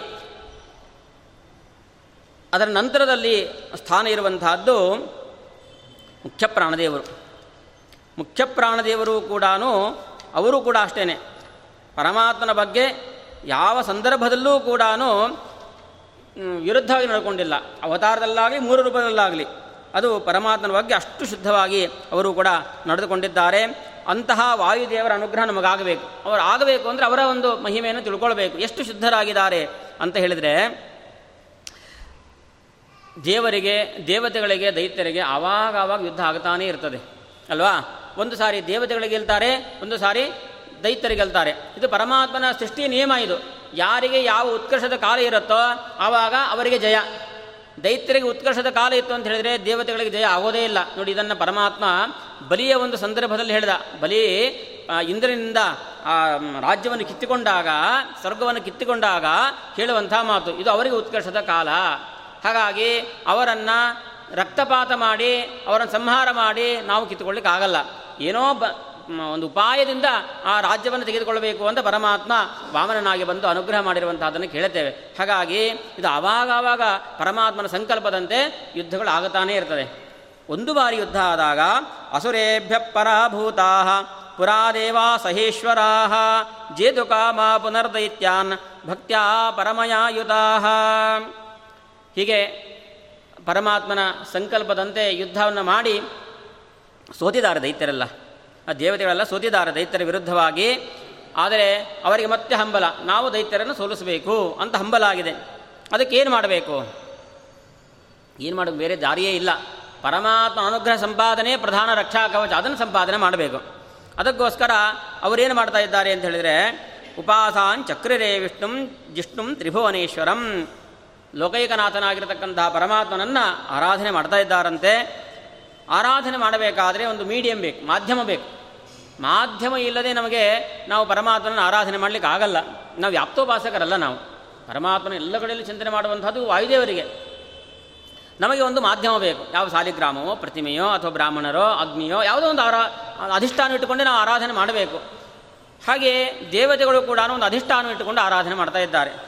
ಅವರೆಲ್ಲ ಅಶ್ವಿನ್ಯ ಶ್ರೋತ್ರಾಭಿಮಾನ ದೇವತೆಗಳು, ಮತ್ತು ಬೇರೆ ಬೇರೆ ಐದು ಅಧಿಷ್ಠಾನಗಳನ್ನು ಇಟ್ಟುಕೊಂಡು ಆರಾಧನೆ ಮಾಡಿದರು ಅವರು. ಆಗಭಿಮಾನ ದೇವತೆ, ಗ್ರಾ, ಘ್ರಾಣಾಭಿಮಾನ ದೇವತೆ, ಅಗ್ನಿ, ಮತ್ತು ಚಕ್ಷುರಾಭಿಮಾನ ದೇವತೆ ಶ್ರೋತ್ರಾಭಿಮಾನ ದೇವತೆಗಳು. ಹೀಗೆ ಬೇರೆ ಬೇರೆ ಅಧಿಷ್ಠಾನದಲ್ಲಿ ಪರಮಾತ್ಮನನ್ನು ಆರಾಧನೆ ಮಾಡಿದ್ದಾರೆ. ಅಂದರೆ ಯಾರು ಉತ್ತಮ ಮನೋಭಿಮಾನಿಗಳಾಗಿರ್ತಕ್ಕಂಥ ರುದ್ರದೇವರಲ್ಲೂ ಕೂಡ ಅರ, ಅವರ ಅಂತರ್ಯಾಮಿಯಾಗೂ ಕೂಡ ಆರಾಧನೆ ಮಾಡ್ತಾ ಇದ್ದಾರೆ. ಎಷ್ಟು ಯಾವ ದೇವತೆಯನ್ನು ಮಾಧ್ಯಮವಾಗಿ ಇಟ್ಟುಕೊಂಡು ಪರಮಾತ್ಮನನ್ನು ಆರಾಧನೆ ಮಾಡಿದರೂ ಕೂಡ ಉಪನಿಷತ್ತು ಹೇಳುತ್ತದದು ಏನಂದರೆ ಉದ್ಗೀತ ಅಂತ ಅವರ ಉಪಾಸನೆ ಮಾಡುವಂಥ ಕ್ರಮ ದೇವತೆಗಳು. ಉಚ್ಚೈ ಗೀಯಮಾನತ್ವಾದ ಪರಮಾತ್ಮ ಯಾರ್ಯಾರಿಂದೋ ಕೆಲಸಕ್ಕೆ ಬಾರದವರಿಂದ ಹೊಗಳಿಸಿಕೊಳ್ತಾ ಇಲ್ಲ, ಸ್ತೋತ್ರ ಮಾಡಿಸಿಕೊಳ್ತಾ ಇಲ್ಲ. ಉಚ್ಚೈ ಗೀಯಮಾನತ್ವಾದ ಉದ್ಗೀತ. ಬ್ರಹ್ಮಾದಿ ದೇವತೆಗಳಿಂದ ಅವನು ಸ್ತುತ್ಯನಾಗಿದ್ದಾನೆ. ಅಂತಹ ಉತ್ತಮವಾಗಿರ್ತಕ್ಕಂತಹ ಗುಣವನ್ನು ಹೊಂದಿರುವಂತಹ ಪರಮಾತ್ಮನನ್ನು ಈ ಪ್ರಕಾರವಾಗಿ ಬೇರೆ ಬೇರೆ ಅಧಿಷ್ಠಾನದಲ್ಲಿ ಅವರು ಕೂಡ ಆ ಪರಮಾತ್ಮನನ್ನು ಆರಾಧನೆ ಮಾಡಿದ್ದಾರೆ. ಯಾವ ಅಧಿಷ್ಠಾನದಲ್ಲಿ ಪರಮಾತ್ಮನನ್ನು ಆರಾಧನೆ ಮಾಡಿದರೂ ಕೂಡ ಆ ಸಂದರ್ಭದಲ್ಲಿ ದೈತ್ಯರು ಬರಬೇಕು, ಆ ಅಧಿಷ್ಠಾನವನ್ನು ಮುಟ್ಟಬೇಕು. ಆ ದೈತ್ಯರು ಬಂದು ಮುಟ್ಟಿದರೆ ಏನಾಗುತ್ತೆ ಅಂತ ಹೇಳಿದ್ರೆ ಅಂತಾರ ವಾದಿರಾಜರು ಶುನಾಸ್ಪೃಷ್ಟ, ನಾಯಿ ಮುಟ್ಟಿದಂತೆ ಆಯಿತು ನಾಯಿ ಏನಾದರೂ ಶುದ್ಧವಾದ ಅನ್ನವನ್ನು ಬಂದು ಮುಟ್ಟಿದರೆ ಅದನ್ನು ಯಾರಾದರೂ ಸಮರ್ಪಣೆ, ನಾವೇ ತಿನ್ನಲ್ಲ, ಇನ್ನು ಸಮರ್ಪಣೆಗೆ ಇಡ್ತೇವೆ ನಾವು ಅದನ್ನು. ನಾಯಿ ತಿಂದಿರುವಂತಹ, ನಾಯಿ ಮುಟ್ಟಿರುವಂತಹ ಪದಾರ್ಥ ಅದು ಅಯೋಗ್ಯವಾದದ್ದು. ಇವತ್ತೆಲ್ಲ ಮನೆಯಲ್ಲಿ ಇಟ್ಕೊಂಡಿದ್ದಾರೆ, ಆ ಪ್ರಶ್ನೆ ಬೇರೆ. ಅದೇ ಮಕ್ಕಳಿಗಿಂತ ಅದೇ ಜಾಸ್ತಿ ಪ್ರೀತಿ, ಅಲ್ವಾ? ಅದಕ್ಕೆ ಏನು ವಾಕಿಂಗ್ ಕರ್ಕೊಂಡು ಹೋಗ್ತಾರೆ ಟೇಬಲಲ್ಲಿ ಕೊಡಿಸ್ತಾರೆ ಕಾರಲ್ಲಿ ಕೊಡಿಸ್ತಾರೆ, ಮಕ್ಕಳಿಗೆ ಸೀಟ್ ಇದೆಯೋ ಬಿಟ್ಟಿದೆಯೋ, ಅದಕ್ಕೊಂದೊಂದು ಸೀಟ್ ಇರಬೇಕು. ಇವತ್ತಿನ ಕಾಲ ಇಂಥದ್ದು. ಆದರೆ ವಸ್ತುದಸ್ತು ನಾಯಿ ಎನ್ನುವಂಥದ್ದು, ಅದು ಅತ್ಯಂತ ಹೇಯವಾಗಿರ್ತಕ್ಕಂಥದ್ದು. ಪರಮಾತ್ಮ ಎಲ್ಲ ಕೊಡಲಿ ಒಂದೇ. ಶುಚಿಂಚ ಶುಭ ಕೇಚ ಪಂಡಿತ ಸಮದರ್ಶಿನ. ಅದೆಲ್ಲ ಸರಿ. ಆದರೆ ಆ ಯೋಗ್ಯತೆ ನಮಗೂ ಬೇಕಷ್ಟೇ. ವಾಯುದೇವರಿಗೆ ಅಂಥ ಎಲ್ಲ ಯೋಗ್ಯತೆ ಇದೆ. ವ್ಯಾಪ್ತೋಪಾಸಕರವರು ನಮಗೆ ಅಂಥ ಯೋಗ್ಯತೆ ಇಲ್ಲ. ಯಾವುದು ಶಾಸ್ತ್ರದಲ್ಲಿ, ಪರಂಪರೆಯಲ್ಲಿ ಏನೋ ಒಂದು ಸದಾಚಾರ ಇದೆಯೋ ಅದಕ್ಕನುಗುಣವಾಗಿ ಪರಮಾತ್ಮನ ಆರಾಧನೆ ಮಾಡಬೇಕು. ಶಿಷ್ಟಾಚಾರ ಸಂಪ್ರದಾಯವನ್ನು ಅನೂಚಾರವಾಗಿ ನಡೆಸಿಕೊಂಡು ಬರಬೇಕು. ಆ ರೀತಿಯಲ್ಲಿ ಹೋದರೆ ಪರಮಾತ್ಮ ಆದರೆ ದಾರಿ, ದೊಡ್ಡವರು ದಾರಿ ಹಾಕಿ ಕೊಟ್ಟಿದ್ದಾರೆ ನಮಗೆ. ನಮಗೆ ಯಾವುದ್ಯಾವುದೋ ರೂಟಲ್ಲಿ ಹೋದರೆ ಗೊತ್ತಾಗಲ್ಲ ನಮಗೆ. ಹೈವೇಯಲ್ಲಿ ಹೋದರೆ ರೂಟ್ ಹಾಕಿರ್ತಾರೆ, ಗೊತ್ತಾಗುತ್ತೆ. ಇನ್ಯಾವುದ್ಯಾವುದು ರೂಟಲ್ಲಿ ಹೋದರೆ ಗೊತ್ತಾಗಲ್ಲ ನಮಗೆ. ಆ ದೃಷ್ಟಿಯಿಂದ ದೊಡ್ಡವರು ಹಾಗೆ ಕೊಟ್ಟ ಮಾರ್ಗದಲ್ಲಿ ಹೋಗಿಬಿಟ್ರೆ ಬಹಳ ಸುಲಭ ನಮಗೆ. ಆ ದೃಷ್ಟಿಯಿಂದ ಅವರು ಆ ದೇವತೆಗಳೆಲ್ಲರೂ ಕೂಡ ಬೇರೆ ಬೇರೆ ಪ್ರತಿಮೆಯೆಲ್ಲ ಆರಾಧನೆ ಮಾಡುವಾಗ ನಾಯಿ ಬಂದು ಹವಿಸ್ತನ್ನು ಮುಟ್ಟಿ ಹೇಗೆ ಅಪವಿತ್ರ ಮಾಡುತ್ತೋ ಅದಂತೆ ನಾಯಿ ಮುಟ್ಟಿದಂತೆ ಎಲ್ಲ ಅಧಿಷ್ಠಾನವನ್ನು ಮುಟ್ಟಿದ್ರು. ಅಂದೇನರ್ಥ? ರುದ್ರದೇವರಿಂದ ಆರಂಭಿಸಿಕೊಂಡು ಯಾವ ದೇವತೆಗಳಲ್ಲೂ ಕೂಡ ಕಲಿಬಾಧ ಇಲ್ಲ ಅಂತಿಲ್ಲ. ಎಲ್ಲರಿಗೂ ಕಲಿಬಾಧ ಇದ್ದೇ ಇದೆ. ಪರಮಾತ್ಮನನ್ನ ಒಂದಲ್ಲ ಒಂದು ರೀತಿಯಿಂದ, ಒಂದಲ್ಲ ಒಂದು ಕಾಲದಲ್ಲಿ ವಿರೋಧ ಮಾಡಿದವರೇ ಇದ್ದಾರೆ. ಹಾಗಾಗಿ ಇವರು ಯಾರು ಕೂಡ ಶುದ್ಧರಲ್ಲ. ಹಾಗಾಗಿ ಏನಾಯಿತು? ಏನು ಆರಾಧನೆ ಮಾಡಲಿಕ್ಕೆ ಹೊರಟು ಕೂಡ ಅದು ಅದಾಯಿತು ಸರಿಯಾಗಲಿಲ್ಲ. ಎಲ್ಲವೂ ಕೂಡ ಅಶುದ್ಧವಾಗಿ ಹೋಯಿತು. ಹಾಗಾಗಿ ಪೂಜಾರ್ಹನ ಭವದ್ವಿಷ್ಣೋಹೋ. ಅದು ಪೂಜಾರ್ಹ ಆಗಲಿಲ್ಲ, ಪರಮಾತ್ಮನ ಶುದ್ಧ ಪ್ರತಿಮೆ ಆಗಲಿಲ್ಲ. ಹಾಗಾಗಿ ಪರಮಾತ್ಮನನ್ನು ಶುದ್ಧವಾದ ಪ್ರತಿಮೆಯಲ್ಲಿ ಆರಾಧನೆ ಮಾಡಬೇಕು. ಹಾಗಾಗಿ ವಿಚಾರ ಮಾಡಿದರು, ಯಾರನ್ನು ಉಪಾಸನೆ ಮಾಡಬೇಕು? ಯಾರಲ್ಲಿ ಇದ್ದುಕೊಂಡು ಪರಮಾತ್ಮನ ಉಪಾಸನೆ ಮಾಡಬೇಕು ಅಂತ ವಿಚಾರ ಮಾಡಿ ಕೊನೆಗೆ ಎಲ್ಲ ದೇವತೆಗಳನ್ನು ಬಿಟ್ಟು ವಾಯುದೇವರ ಅಧಿಷ್ಠಾನವನ್ನು ಇಟ್ಟುಕೊಂಡು ಆರಾಧನೆ ಮಾಡಿದರಂತೆ. ಯಾವಾಗ ವಾಯುದೇವರ ಅಧಿಷ್ಠಾನವಿಟ್ಟುಕೊಂಡು ಆರಾಧನೆ ಮಾಡಿದರೋ, ಆವಾಗ ಯಾವ ದೇವ ದೈತ್ಯರಿಗೆ ಪರಮ ವಾಯುದೇವರನ್ನು ಮುಟ್ಲಿಕ್ಕಾಗಲಿಲ್ಲ. ಅಕಸ್ಮಾತ್ ಬಂದು ಮುಟ್ಟಿದ್ರಂತ, ಅಲ್ಲೂ ಕೂಡ ಬಂದರು. ಬಂದು ಮುಟ್ಟಿದ್ರೆ ಏನಾಯಿತು ಅಂತ ಹೇಳಿದರೆ, ಒಂದು ಕಲ್ಲಿನ ಗುಡ್ಡಕ್ಕೆ ಒಂದು ಮಣ್ಣಿನ ಹೆಂಟೆಯನ್ನು ಹೊಡೆದ್ರೆ ಏನಾಗತ್ತೆ? ಕಲ್ಲಿನ ಗುಡ್ಡಕ್ಕೆ ಏನೂ ಆಗಲ್ಲ ಅದಕ್ಕೆ. ಮಣ್ಣಿನ ಹೆಂಟೆ ಪುಡಿ ಪುಡಿ ಆಗತ್ತೆ. ಹೇಗೋ, ಅದರಂತೆ ಈ ನಮ್ಮ ವಾಯುದೇವರಿಗೆ ಎಲ್ಲ ದೈತ್ಯರು ಬಂದು ಮುಟ್ಟಿದರೂ ಕೂಡ ಅವರೇ ಪುಡಿ ಪುಡಿ ಆದರೆ ವಿನಃ ಇವ್ರಿಗೇನೂ ಆಗಲಿಲ್ಲ. ಆದ್ದರಿಂದಲೇ ವಾಯುದೇವರಿಗೆ ಆಖಣಾಶ್ಮ ಸಮ ಅಂತ ಹೆಸರು. ಹಾಗಾಗಿ ಇಂತಹ ವಾಯುದೇವರು ಎಲ್ಲ ದೇವತೆಗಳಲ್ಲೂ ಕೂಡ ಉತ್ತಮರಾಗಿದ್ದಾರೆ, ಅತ್ಯಂತ ಶುದ್ಧರಾಗಿದ್ದಾರೆ. ಪರಮಾತ್ಮನ ವಿಷಯದಲ್ಲಿ ಅತ್ಯಂತ ಶುದ್ಧರಾಗಿದ್ದಾರೆ. ಈ ಪ್ರಕಾರವಾಗಿ ಪರಮಾತ್ಮನ ಪರಮಾತ್ಮನನ್ನು ಮೂಲ ರೂಪದಲ್ಲೂ ಕೂಡ ಅವರು ಅತ್ತಷ್ಟು ಅತ್ಯಂತ ಶುದ್ಧವಾಗಿ ಆರಾಧನೆ ಮಾಡತಕ್ಕಂಥವರು ಸ್ವಯಂ ಪ್ರತಿಮಾ ಸ್ಥಾನೀಯರಾಗಿದ್ದಾರೆ ಪರಮಾತ್ಮನಿಗೆ. ಅಂತಹ ವಾಯುದೇವರ ಅನುಗ್ರಹ ನಮಗೆ ಬೇಕು ಅಂತ. ಹಾಗಾಗಿ ವಾಯುದೇವರನ್ನು ಮೂಲ ರೂಪದಲ್ಲಿ ನಾವು ನೋಡಿದರೆ ಶುದ್ಧರಾಗಿದ್ದಾರೆ. ಅವತಾರ ರೂಪದಲ್ಲೂ ಅಷ್ಟೇ ಶುದ್ಧರು. ಯಾಕೆ? ಅವತಾರಗಳು ಮೂರು. ಯಾವುದೋ ಹನುಮ, ಭೀಮ, ಮಧ್ವ. ಇದು ಪ್ರಸಿದ್ಧವಾಗಿರ್ತಕ್ಕಂಥ ಅವತಾರಗಳು. ಹನುಮಾವತಾರದಲ್ಲಿ ವಾಯುದೇವ ಹನುಮಂತ ದೇವರು ಪ್ರಥಮ ಬಾರಿಗೆ ರಾಮದೇವರನ್ನು ನೋಡ್ತಾ ಇದ್ದಾರೆ. ರಾಮಕೃಷ್ಣ, ರಾಮ ಮತ್ತು ಲಕ್ಷ್ಮಣರನ್ನು ನೋಡ್ತಾ ಇದ್ದಾರೆ. ಎಷ್ಟೆಲ್ಲ ಮಾತನಾಡ್ತಾ ಇದ್ದಾರೆ. ಮಾತನಾಡುವಾಗ ರಾಮದೇವರು ಮಾತನ್ನು ಹೇಳ್ತಾರೆ. ಬಹುವ್ಯಾಹರತಾನೇನ ನಕಿಂಚಿತ್ ಅಪಶಬ್ದಿತಂ. ಎಷ್ಟೆಲ್ಲ ಮಾತನಾಡ್ತಾ ಇದ್ದಾನೆ. ನಾವು ಇಷ್ಟು ಒಂದು ಗಂಟೆ ಮಾಡುವಾಗ, ಮಾತನಾಡುವಾಗ ಒಂದು ತಪ್ಪಿನ ನಮ್ಮಿಂದ ಬರೋದೇ ಇಲ್ವಾ? ಎಷ್ಟೋ ತಪ್ಪುಗಳು ಬರುತ್ತೆ. ಆದರೆ ಅಷ್ಟು ಹೊತ್ತು ಗಂಟೆಗಟ್ಟಲೆ ವಾಯುದೇವರು, ಅದು ಯಾರೊಟ್ಟಿಗೆ, ಅವರಿವರೊಟ್ಟಿಗಲ್ಲ. ಸಾಕ್ಷಾತ್ ಜಗದೊಡೆಯ ರಾಮನೊಟ್ಟಿಗೆ ಮಾತನಾಡ್ತಾ ಇದ್ದರೆ ಒಂದೇ ಒಂದು ಅಪಶಬ್ದ ಬರಲಿಲ್ಲ ಅಂತೆ ನಕಿಂಚಿತ್ ಅಪಶಬ್ದಿತಂ. ಎಷ್ಟು ಬಹು ಹಾಗಾಗಿ ಎಷ್ಟು ಮಾತನಾಡ್ತಾ ಇದ್ದಾನೆ, ಒಂದು ಒಂದು, ಒಂದೇ ಒಂದು ಅಪಶಬ್ದ ಬಂದಿಲ್ಲ ಅಂತ ಸಾಕ್ಷಾತ್ ಭಗವಂತನೇ ಒಂದು ದೊಡ್ಡ ಸರ್ಟಿಫಿಕೇಟ್ ಕೊಟ್ಟಿದ್ದಾನಂತೆ ವಾಯುದೇವರಿಗೆ. ಹಾಗಾಗಿ ಅಲ್ಲಿಯೂ ಕೂಡ ಅಷ್ಟು ಒಳ್ಳೆಯ ರೀತಿಯಿಂದ ಪರಮಾತ್ಮನ ಜೊತೆ ಜೊತೆಗೆ ವ್ಯವಹಾರವನ್ನು ಮಾಡಿದ್ದಾರೆ. ಪರಮಾತ್ಮನ ಇಂಗಿತವನ್ನು ತಿಳಿದುಕೊಂಡು ವಸ್ತುತಸ್ತು ವಾಲಿ ಮತ್ತು ಸುಗ್ರೀವ, ಇವರಿಬ್ಬರಲ್ಲಿ ವಾಲಿ ಮಹಾಪ್ರಬಲ, ವಾಲಿಯ ಪಕ್ಷವನ್ನೇ ವಹಿಸಬಹುದಾಗಿತ್ತು. ಆದರೆ ಪರಮ ವಾಯುದೇವರಿಗೆ ಗೊತ್ತಿದೆ. ಏನಂತ? ಹನುಮನ ಮತವೇ ಹರಿಯ ಮತವ. ಹರಿಯ ಮತವೇ ಹನುಮನ ಮತವ. ಹಾಗೆ ಪರಮಾತ್ಮನ ಇಂಗಿತವನ್ನು ಹಂಗೆ ತಿಳ್ಕೊಂಡಿದ್ದಾರೆ ಅವರು. ಈ ಒಂದು ಅವತಾರದಲ್ಲಿ ಸುಗ್ರೀವನಿಗೆ ನಾವು ಸಪೋರ್ಟ್ ಮಾಡಬೇಕು. ಯಾಕೆ? ಪರಮಾತ್ಮನ ಸಂಕಲ್ಪ ಆಗಿದೆ ಅಂತ ಸುಗ್ರೀವನಿಗೆ ಬೆನ್ನ ಬೆನ್ನೆಲುಬಾಗಿ ನಿಂತುಕೊಂಡಿದ್ದಾರೆ ವಾಯುದೇವರು. ಅಂತಹ ಸಂದರ್ಭದಲ್ಲೂ ಕೂಡ ಬಿಟ್ಟುಕೊಡಲಿಲ್ಲ. ಹಾಗಾಗಿ ಆ ಸುಗ್ರೀವನಿಗೆ ಗೆಳೆತನವನ್ನು ಮಾಡಿಸಿದ್ರು. ತಾವೇ ನಿಂತು. ಅಲ್ವಾ? ಇದೊಂದು ಸುಮ್ಮನೆ ಸಂಕೇತಗಳೆಲ್ಲಷ್ಟವೂ ಕೂಡ ಇದೆಲ್ಲವೂ ಕೂಡ ಜೀವನ ಸ್ಥಾನದಲ್ಲಿ ಸುಗ್ರೀವ ಇದ್ದಾನೆ. ರಾಮ ಅಂತೂ ಸಾಕ್ಷಾತ್ ಪರಮಾತ್ಮ. ಹೀಗೆ ಜೀವನಿಗೂ ಪರಮಾತ್ಮನಿಗೂ ನಾ ಏನಾದರೂ ಸಂಪರ್ಕ ಏರ್ಪಡಬೇಕಾದ್ರೆ ವಾಯುದೇ ಹೇಗೆ ಹನುಮಂತ ದೇವರು ಕೆಲಸ ಮಾಡಿದರೋ ಅದೇ ಹನುಮಂತ ದೇವರು ಎಲ್ಲ ಜೀವರಿಗೂ ಮಾಡ್ತಾರಂತೆ. ಕೇವಲ ಸುಗ್ರೀವ ಒಂದು ನಿಮಿತ್ತ ಮಾತ್ರ. ಅದೊಂದು ಸುಮ್ಮನೆ ಸ್ಯಾಂಪಲ್ ಅಷ್ಟೇ ದೃಷ್ಟಾಂತ ಅಷ್ಟೇ. ಇದರಂತೆ ಎಲ್ಲ ಜೀವರಿಗೂ ಕೂಡ ಪರಮಾತ್ಮನ ಸಂಪರ್ಕ ಆಗಬೇಕು ಅಂತ ಹೇಳಿದ್ರೆ ವಾಯುದೇವರ ಅನುಗ್ರಹ ಬೇಕೇ ಬೇಕು. ಯಾವರು, ಯಾರು ವಾಯುದೇವರ ಆಶ್ರಯದಲ್ಲಿದ್ದಾರೋ, ಯಾರು ಯಾವ ವಾಯುದೇವರ ಅನುಗ್ರಹವನ್ನು ಪಡೆದಿದ್ದಾರೋ ಅವರಿಗೆ ಪರಮಾತ್ಮನ ಎಷ್ಟೇ ಸ ಕಷ್ಟ ಇರಲಿ, ಏನೇ ತಪ್ಪಿರಲಿ, ತಪ್ಪಿದ್ರೂ ಕೂಡ ಪರಮಾತ್ಮನ ಅನುಗ್ರಹಕ್ಕೆ ಕಾರಣೀಭೂತರಾಗ್ತಾ ಇದ್ದಾರೆ ವಾಯುದೇವರು. ಹೀಗೆ ಇದನ್ನು ನೋಡ್ತಾ ಅಲ್ಲಲ್ಲಿ ಎಚ್ಚರಿಸ್ತಾರೆ. ಏನೋ ಒಂದು ಸಾರಿ ಈ ಸುಗ್ರೀವ ಅನ್ವೇಷಣೆಗೆಲ್ಲ ಕೊಟ್ಟು ಕಳಿಸಿದ ಹೋಗಿ ಸೀತಾಮಾತೆಯನ್ನು ಹುಡ್ಕೊಂಡು ಬರಬೇಕು ಅಂತ. ಅದನ್ನು ಕೂಡ ವಾಯು ಹನುಮಂತೇವರು ಕೆಲಸ ಮಾಡಿದ್ದಾರೆ ಬಂದು. ನೋಡು ರಾಮನ ಸೇವೆಗೆ ಹಿಂಜರಿ ಹಿಂಜರಿಬೇಡ ಇಲ್ಲಾಂದರೆ ರಾಮನ ಪರವಾಗಿ ನಾನು ಕ್ರಮ ಕೈಗೊಳ್ಳಬೇಕಾಗ್ತದೆ ಅಂತ ರಾಜನಾದ ಸುಗ್ರೀವನನ್ನು ಹನುಮಂತ ದೇವರು ಎದುರಿಸ್ತಾ ಇದ್ದಾರೆ. ಹೀಗೆ ಆ ವಾಯುದೇವರ ವಿಶೇಷವಾಗಿರತಕ್ಕಂಥ ಅನುಗ್ರಹ ನಮಗೆ ಬೇಕೇ ಬೇಕು ಅನ್ನೋ ದೃಷ್ಟಿಯಲ್ಲಿ ಆ ಹನುಮಂತ ತೋರಿಸಿಕೊಟ್ಟಿದ್ದಾನೆ. ಈ ಹನುಮಂತನ ಒಂದು ವಾಯು, ಮೂಲ, ಅವತಾರ ರೂಪದಲ್ಲೂ ಎಲ್ಲೋ ಒಂದು ಕಲಂಕ ಇಲ್ಲ. ಪರಮಾತ್ಮನ ಬಗ್ಗೆ ವಿರುದ್ಧವಾಗಿ ನಡೆದುಕೊಂಡಿರುವಂತಹ ಒಂದೇ ಒಂದು ಪ್ರಸಂಗ ಇಲ್ಲ. ಭೀಮಸೇವದೇವರು ಆಗದ ಆದಾಗಂತೂ ಸರಿಯೇ ಸರಿ. ಪರಮಾತ್ಮನ, ಕೃಷ್ಣನ ಪ್ರತಿಯೊಂದು ಅಪ್ಪಣೆಯನ್ನು ಸ್ವೀಕಾರ ಮಾಡಿಕೊಂಡು ಅದರಂತೆ ಇಡೀ ಕುಲಕುಲದ ನಾಶಕ್ಕೆ ಕಾರಣರಾಗಿದ್ದಾರೆ. ವಾಯಾರು ಭೀಮಸೇನ ದೇವರು. ಅಲ್ಲೂ ಕೂಡ ಪರಮಾತ್ಮನ ವಿರುದ್ಧವಾಗಿ ಯಾವ ಕಾರ್ಯವನ್ನು ಮಾಡಲಿಲ್ಲ. ಧರ್ಮರಾಜ ಬೇಕಾದ್ರೆ ಸಂಶಯಪಟ್ಟ ಏನು ಅಶ್ವತ್ಥಾಮ ಹತಃ ಅಂತ ಹೇಳಿದಾಗ ಹೇಳಬೇಕು ಬೇಡ ಅಂತ ಅವನು ಸಂಶಯಪಟ್ಟ ಅಂದರೆ ಹನುಮ ಭೀಮಸೇನ ದೇವರು ಅಂತಹ ಯಾವ ಸಂಶಯವನ್ನು ಪಡಲಿಲ್ಲಂತೆ. ಮಧ್ವಾಚಾರ ಆದಾಗಂತೂ ಸರಿಯೇ ಸರಿ. ಎಲ್ಲ ಕ್ಷತ್ರಿಯ, ಏನು, ದುಷ್ಟ ಮಾಯಾವಾದಿಗಳನ್ನು, ಅನೇಕ ಮಾಯಾವಾದಿಗಳು ಒಂದು ಮಾತ್ರ. ಎಲ್ಲ ದಾರ್ಶನಿಕರು, ದುಷ್ಟ ದಾರ್ಶನಿಕರು ಏನಿದ್ದಾರೆ, ಪ್ರತಿಯೊಬ್ಬರನ್ನೂ ಕೂಡ ಅವರವರ ಮತವನ್ನು ಖಂಡಿಸಿ ಹರಿ ಹರಿ ಸರ್ವೋತ್ತಮತ್ವವನ್ನು ಅಷ್ಟು ಪ್ರತಿಪಾದನೆ ಮಾಡಿದ್ದಾರೆ. ಹೀಗೆ ವಾಯುದೇವರ ಮೂರು ಅವತಾರ ಮೂಲ ಮೂಲ ರೂಪ ಎಲ್ಲೂ ಕೂಡ ಪರಮಾತ್ಮನ ಬಗ್ಗೆ ಅವರೇನು ಮಾಡಿಲ್ಲ, ವಿರುದ್ಧವಾಗಿ ನಡ್ಕೊಂಡೇ ಇಲ್ಲ. ಹಾಗಾಗಿ ಇಂತಹ ವಾಯುದೇವರು ನಮ್ಮ ಬಗ್ಗೆ ನಾವು ಸಾತ್ವಿಕವಾಗಿ ಅವರು ಹೇಳಿರತಕ್ಕಂತಹ ಮಾರ್ಗದಲ್ಲಿ ನಡೆದುಕೊಂಡ್ರೆ ನಮ್ಮ ಬಗ್ಗೆ ಪ್ರಾರ್ಥನೆ ಮಾಡ್ತಾರಂತೆ. ಮಂತ್ರಾಲಯ ಪ್ರಭುಗಳು ಹೇಳುವಂತಹ ಮಾತು, ದೀನಂ ದೂನಂ ಅನಾಥಂ ಏನಂ ಉದ್ಧರ ಇತಿ ವಿಜ್ಞಾಪನ ಕರ್ತೃಣಾಂ ಅಂತ ನಮ್ಮ ಬಗ್ಗೆ ಇನ್ಫ್ಲುಯೆನ್ಸ್ ಮಾಡ್ತಾರಂತವರು. ಹಾಗಾಗಿ ಯುಕ್ತ್ಯಾಕಯ ಮಹದನುಗ್ರಹ ಮಂತರೇಣ ಪರಮಾತ್ಮನ ಅನುಗ್ರಹ ಆಗಬೇಕು, ನಮಗೆ ಪರಮಾತ್ಮನ ಜ್ಞಾನ ತಪ್ಪಿ ಹೋಗಿದೆ ವಿಸ್ಮೃತಿ ಆಗಿದೆ, ಪರಮಾತ್ಮನ ಜ್ಞಾನ ಬೇಕು, ಪರಮಾತ್ಮನ ಅನುಗ್ರಹ ಬೇಕು ಅಂತ ಹೇಳಿದರೆ ದೊಡ್ಡವರ ಅನುಗ್ರಹ ಬೇಕು. ಯಾರು? ವಾಯುದೇವರ ಅನುಗ್ರಹ ಬೇಕು. ಇಂತಹ ವಾಯುದೇವರ ಅನುಗ್ರಹ ಪಡೆದುಕೊಂಡ್ರೆ ಪರಮಾತ್ಮ ವಿಶೇಷವಾಗಿರ್ತಕ್ಕಂಥ ಅನುಗ್ರಹವನ್ನು ಮಾಡ್ತಾ ಇದ್ದಾನೆ. ಹೀಗೆ ಇಂತಹ ವಾಯುದೇವರು ಅನೇಕ ಜ್ಞಾನಿಗಳು, ಪ್ರಧಾನವಾಗಿ ನಮ್ಮ ಕಥಾನಾಯಕರಾಗಿರ್ತಕ್ಕಂತಹ ವಿಜಯದಾಸರು. ಅವರೂ ಕೂಡ ಅಂಥ ಎಲ್ಲ ಯುಕ್ತಾಕಯ ಮಹದನುಗ್ರಹ ಮಂತರೇಣ ಎನ್ನುವಂತಹ ಮಾತಿನಿಂದ ಎಲ್ಲ ಜ್ಞಾನಿಗಳು, ಪ್ರಸಕ್ತ ಇವತ್ತಿನ ಕಥಾನಾಯಕರು, ವಿಜಯದಾಸರು ಕೂಡ ಅಂತಹ ಮಹಾಜ್ಞಾನಿಗಳು ವಸ್ತುದಸ್ತು ಮೋಹನದಾಸರ ಮೋಹನ ದಾಸರನ್ನು ಸಾಕಿ ಸಲುಹಿ ಅವರ ಸಂತತಿಯೇ ಇವತ್ತು ವಿಜಯದಾಸರಿಗೆ. ಬೇರೆ ಸಂತಿ, ಸಂತತಿಯೇ ಉಳಿದಿಲ್ಲ. ಅಂತಹ ಮೋಹನದಾಸರ ಪರಿಸ್ಥಿತಿ ಎಂಥದ್ದಾಗಿತ್ತು ಅಂತ ಹೇಳಿದ್ರೆ, ಮೋಹನದಾಸರ ತಾಯಿ ದೊಡ್ಡ ಸರಾಫರ ಹೆಂಡ, ಹೆಂಡತಿ ಅವಳು.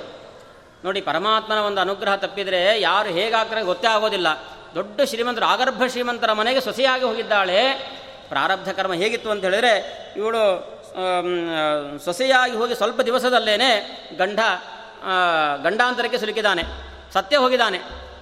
ಯಾವಾಗ ಗಂಡ ಸತ್ತು ಹೋದ್ನೋ ಆವಾಗ ಎಲ್ಲ ಅತ್ತೆ ಮನೆಯಲ್ಲಿ ಇವಳಿಗೆ ಶಾಪ ಹಾಕಿದ್ದಂತೆ. ನೀನು ಬಂದದ್ದಕ್ಕೆ ಹೀಗಾಯಿತು ಅಂತ ಎಲ್ಲರೂ ಕೂಡ ಅವಳನ್ನು ತ್ಯಾಗ ಮಾಡಿದ್ದಾರೆ. ಸರಿ, ಗ, ಅತ್ತೆ ಮನೆಯಲ್ಲಿ ಗಂಡನ ಮನೆಯಲ್ಲಿ ಸ್ಥಾನ ಇಲ್ಲ ಅಂದರೆ ಇನ್ನೆಲ್ಲಿ ಹೋಗಬೇಕು? ತವರ ಮನೆಯೇ ಗತಿ. ತವರ ಮನೆಗೆ ಹೋಗೋಣ ಅಂತ ಹೋದರೆ ತವರ ಮನೆಯಲ್ಲೂ ಕೂಡ ಏನಾಗಿದೆ ಅಂತ ಹೇಳಿದ್ರೆ ತಾಯಿ ಸತ್ತು ಹೋಗಿದ್ದಾಳೆ. ತವರ ಮನೆಯಲ್ಲೂ ಜಾಗ ಇಲ್ಲ, ಅಲ್ವಾ? ತಾಯಿ ತೀರದ ಮೇಲೆ ತವರೇತಕ್ಕೆ ಅಂತ. ಅಲ್ವಾ? ತಾಯಿ ಹೆಣ್ಣಿಗೆ ಒಂದು ಸ್ಥಾನ ತವರ ಮನೆಯಲ್ಲಿ ಸಿಗುವಂಥದ್ದು ಎಷ್ಟು ಎಲ್ಲಿವರೆಗೆ ಅಂತ ಹೇಳಿದ್ರೆ ತಾಯಿ ಇರೋ ತನಕ. ಅದು ತಾಯಿಗೆ ಮಾತ್ರ ಅವಳಿಗೆ ಅವಳ ಒಂದು ಕಷ್ಟ ಗೊತ್ತೇವೆ ಇನ್ನು ಯಾರಿಗೂ ಗೊತ್ತಾಗಲ್ಲ. ಪರರ ಮನೆಯಲ್ಲಿ ಹೇಗಿರುತ್ತೆ ಹೇಗೆ ಬದುಕಬೇಕು ಅನ್ನುವಂತಹದ್ದು ತಾಯಿಗೆ ಕಷ್ಟ ಗೊತ್ತಿರುತ್ತೆ. ಆ ದೃಷ್ಟಿಯಿಂದ ತಾಯಿ ಮಗಳು ಮನೆಗೆ ಬಂದರೆ ಅಷ್ಟು ಅಕ್ಕರಿಂದ ನೋಡ್ತಾಳೆ. ಹಾಗಾಗಿ ತಾಯಿ ಇರೋ ತನಕ ತವರು. ಆಮೇಲೆ ತವರಿಲ್ಲ. ಹಾಗಾಗಿ ತಾಯಿ ಇಲ್ಲ ಆದರೆ ನನಗೆ ತವರಿಲ್ಲ, ಗಂಡ ಇಲ್ಲ ಆದರೆ ನನಗೆ ಅತ್ತೆ ಮನೆ ಇಲ್ಲ. ಏನು ಮಾಡಬೇಕು? ಕೊಡು ಬಡತನ. ಕಿತ್ತಿ ತಿನ್ನುವಂತಹ ದಾರಿದ್ರ್ಯ, ಒಂದು ಹೊತ್ತಿನ ತುತ್ತಿಗೂ ಕೂಡ ಕಷ್ಟಪಡುವಂತಹ ಪ್ರಸಂಗ. ಅವಳಿಗೆಲ್ಲೋ ವಿಷಯ ಮುಟ್ಟಿತಂತೆ ಪುರಂದರದ ವಿಜಯದಾಸರು ಪುರಂದರದಾಸರ ಆರಾಧನೆಯನ್ನು ಒಂದು ವಾರ, ವಾರಗಳ ಕಾಲ ಹಂಪೆಯಲ್ಲಿ ನಡೆಸ್ತಾ ಇದ್ದಾರೆ ಅಂತ. ಅಬ್ಬ, ನನ್ನ ಕಷ್ಟ ಒಂದು ವಾರ ಆದರೂ ಪರಿಹಾರ ಆಗತ್ತಲ್ಲ ಅಂತ ಅಲ್ಲಿ ಹೋಗಿದ್ದಾಳಂತೆ. ಅಲ್ಲಿಗೆ ಹೋದರೆ ಒಂದು ಊಟಕ್ಕೂ ಬಹಳ ತತ್ವಾರ ಹೋಗಿದೆ ಅವಳಿಗೆ, ಯಾರೂ ಸೇರಿಸ್ಕೊಳ್ತಾ ಇಲ್ಲ. ಯಾಕೆ ಅಂತ ಹೇಳಿದರೆ, ಅವಳ ಮಗು ಮಡಿಲಲ್ಲಿದೆ ಅಲ್ವಾ? ಮುದ್ದು ಮಾಡಬೇಕಲ್ಲ, ಮುದ್ದಾದ ಮಗು. ಮಕ್ಕಳು ಅಂತ ಹೇಳಿದರೆ ಯಾವುದೇ ಮಗು ಇರಲಿ ಅದು. ಮಗು ಅಂತ ಹೇಳಿದ್ರೆ ಒಂದು, ನಮಗೆ ಒಂದು ಅಕ್ಕರೆ ಬಂದೇ ಬರುತ್ತೆ. ಒಂದು ಬಾರಿ ಎಲ್ಲರೂ ಮುದ್ದಾಡ್ತಾರೆ. ಆದರೆ ಈ ಮಗುವಿನ ಪರಿಸ್ಥಿತಿ ಹೇಗೆ ಅಂದರೆ, ತಾಯಿಯೇ ಮುದ್ದಾಡೋ ಸ್ಥಿತಿಯಲ್ಲಿ ಇಲ್ಲಂತೆ. ಅಷ್ಟು ಹೀನವಾದ ಸ್ಥಿತಿಯಲ್ಲಿ ಇಡೀ ಮೈಯೆಲ್ಲ ಕಜ್ಜಿಯಾಗಿ ಹೋಗಿದೆ. ಯಾವ ಭಾಗವನ್ನೂ ಕೂಡ ಮುದ್ದಾಡೋಣ ಅಂತ ಹೇಳಿದರೆ ಆ ಭಾಗ ಎಲ್ಲ ಕಜ್ಜಿ. ಏನು ಮಾಡಬೇಕು ತಾಯಿ? ಬಹಳ ಕಷ್ಟಪಟ್ಟು, ಆದರೂ ಕೂಡ ಹೆತ್ತ ತಾಯಿ ಹೆಗ್ಗಣವೇ ಮುದ್ದು. ಅಲ್ವಾ, ಏನಾದರೂ ಸರಿ, ಮಗ, ಮಗುವನ್ನು ಸಾಕಬೇಕು. ಅಷ್ಟು ತಾಯಿಗೆ ಒಂದು ಪರಮಾತ್ಮ ಅದರಲ್ಲಿ ಹಾಕಿ ಕಳಿಸ್ಬಿಟ್ಟಿದ್ದಾನೆ.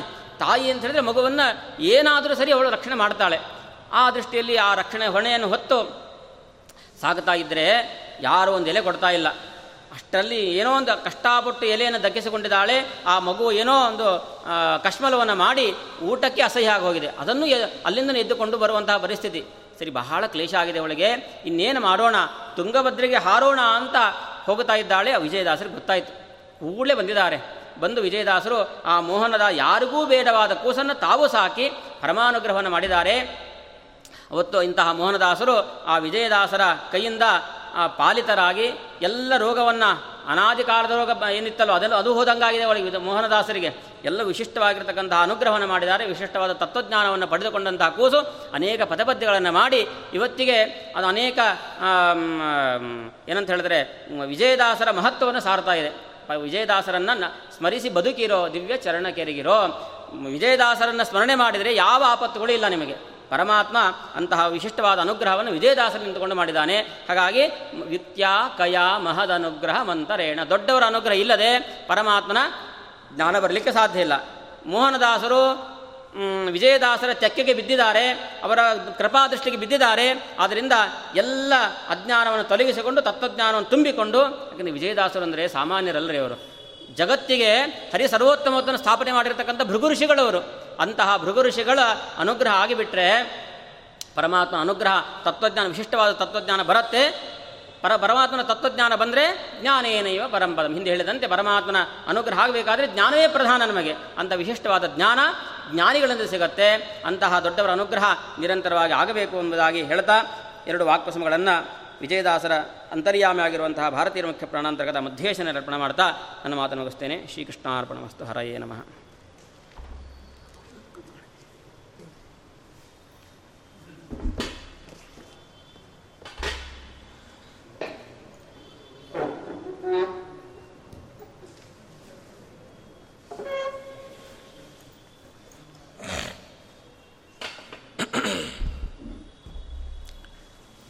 जयति हरिरचिन्त्यः सर्वदेवैकवन्द्यः परमगुरुरभीष्टावाप्तितः सज्जनानाम् निखिलगुणगणार्णो नित्यनिर्मुक्तदोषः सरसिजनयनोऽसौ श्रीपतिर्मानदो नः अभ्रमं भङ्गरहितम् अजडं विमलं सदा आनन्दतीर्थमतुलं भजे तापत्रयापहम् तपो विद्याविरक्त्यादि सद्गुणौघाकरानहं वादिराजगुरून् वन्दे हयग्रीवपदाश्रयान् दुर्वादिध्वान्तरवये वैष्णवेन्दीवरेन्दवे श्रीराघवेन्द्रगुरवे नमो अत्यन्तदयालवे अज्ञानतिमिरच्छेदं बुद्धिसम्पत्प्रदायकं विज्ञानविमलं शान्तं विजयाख्यगुरुं भजे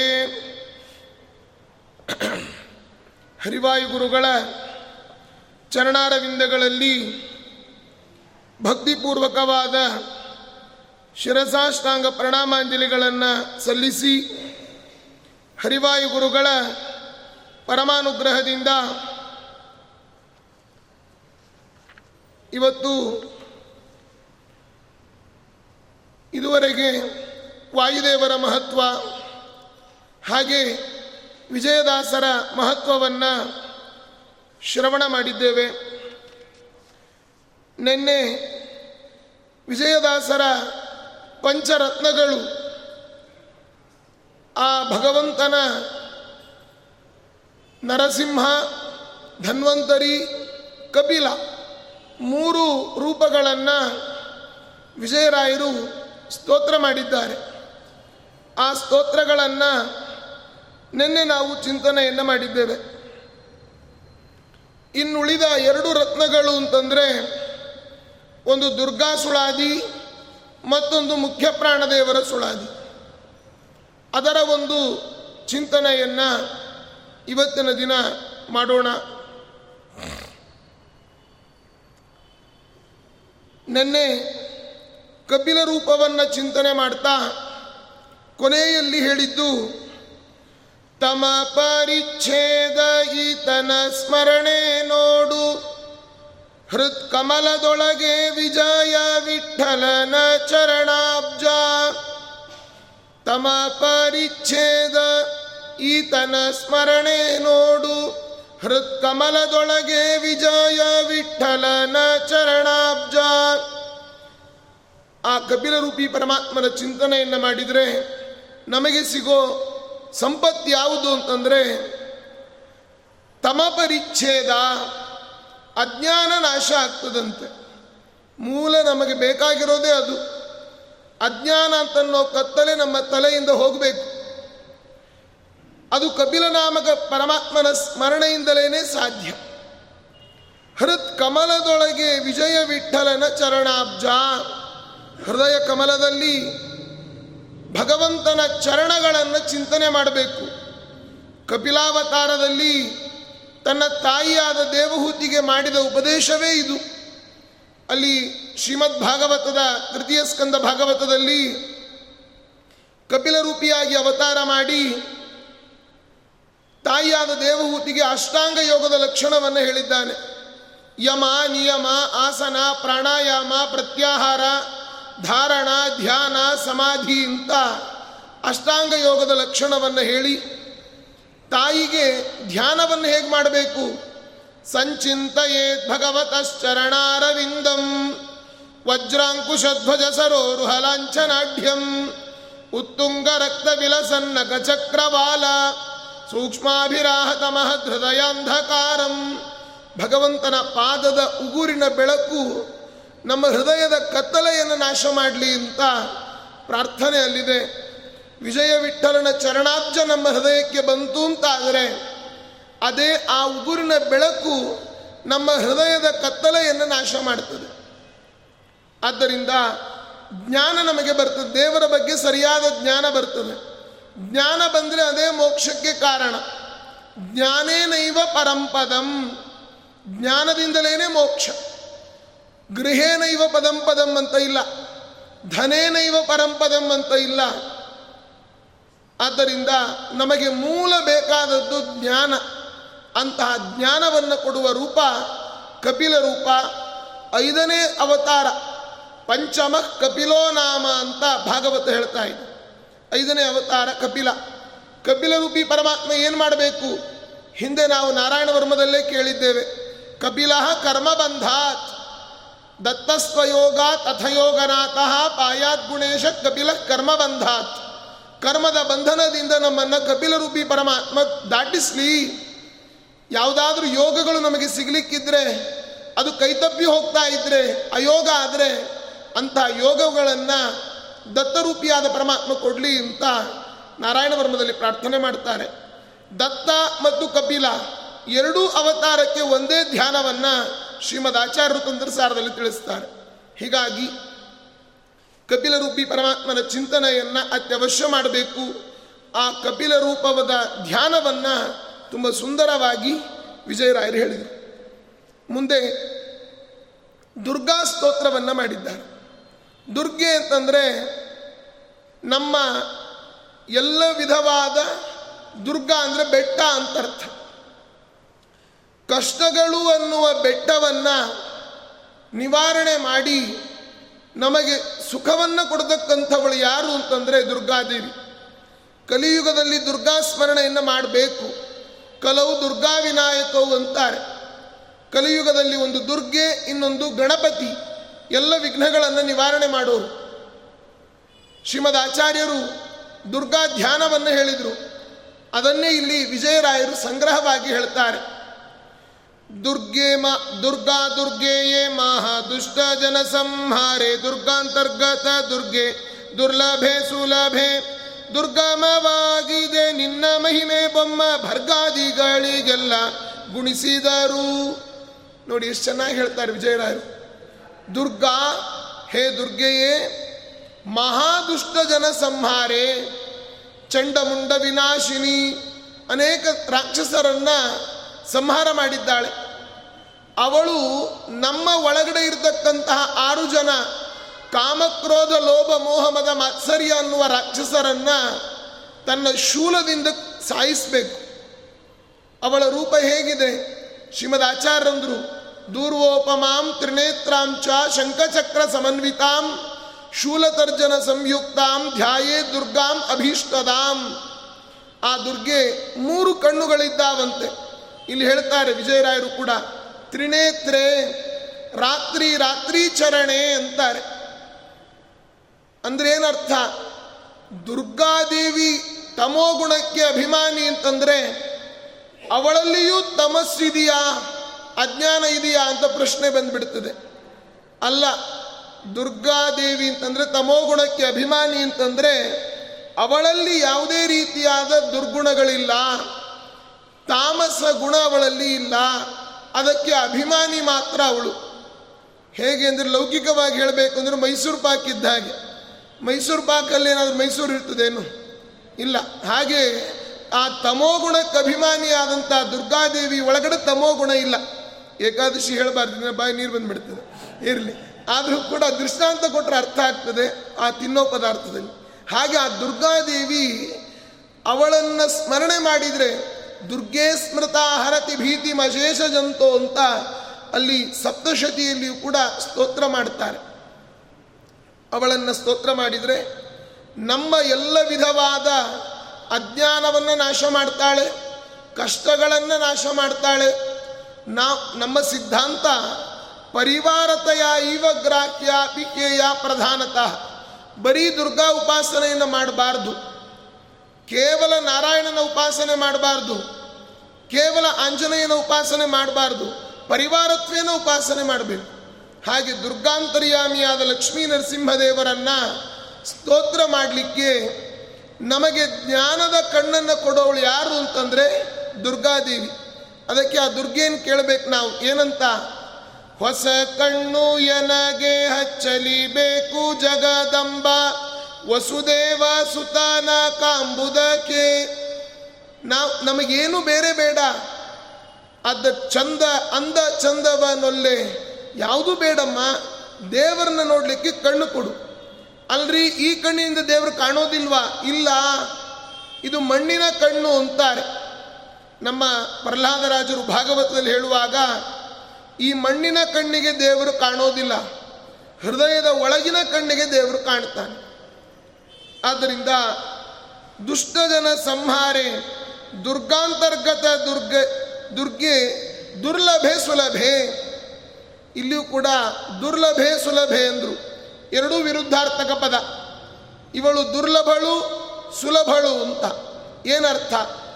ದುಷ್ಟರಿಗೆ ದುರ್ಲಭಳು, ಸಜ್ಜನರಿಗೆ ಸುಲಭಳು. ಈ ರೀತಿ ಅರ್ಥ ಮಾಡಬೇಕು.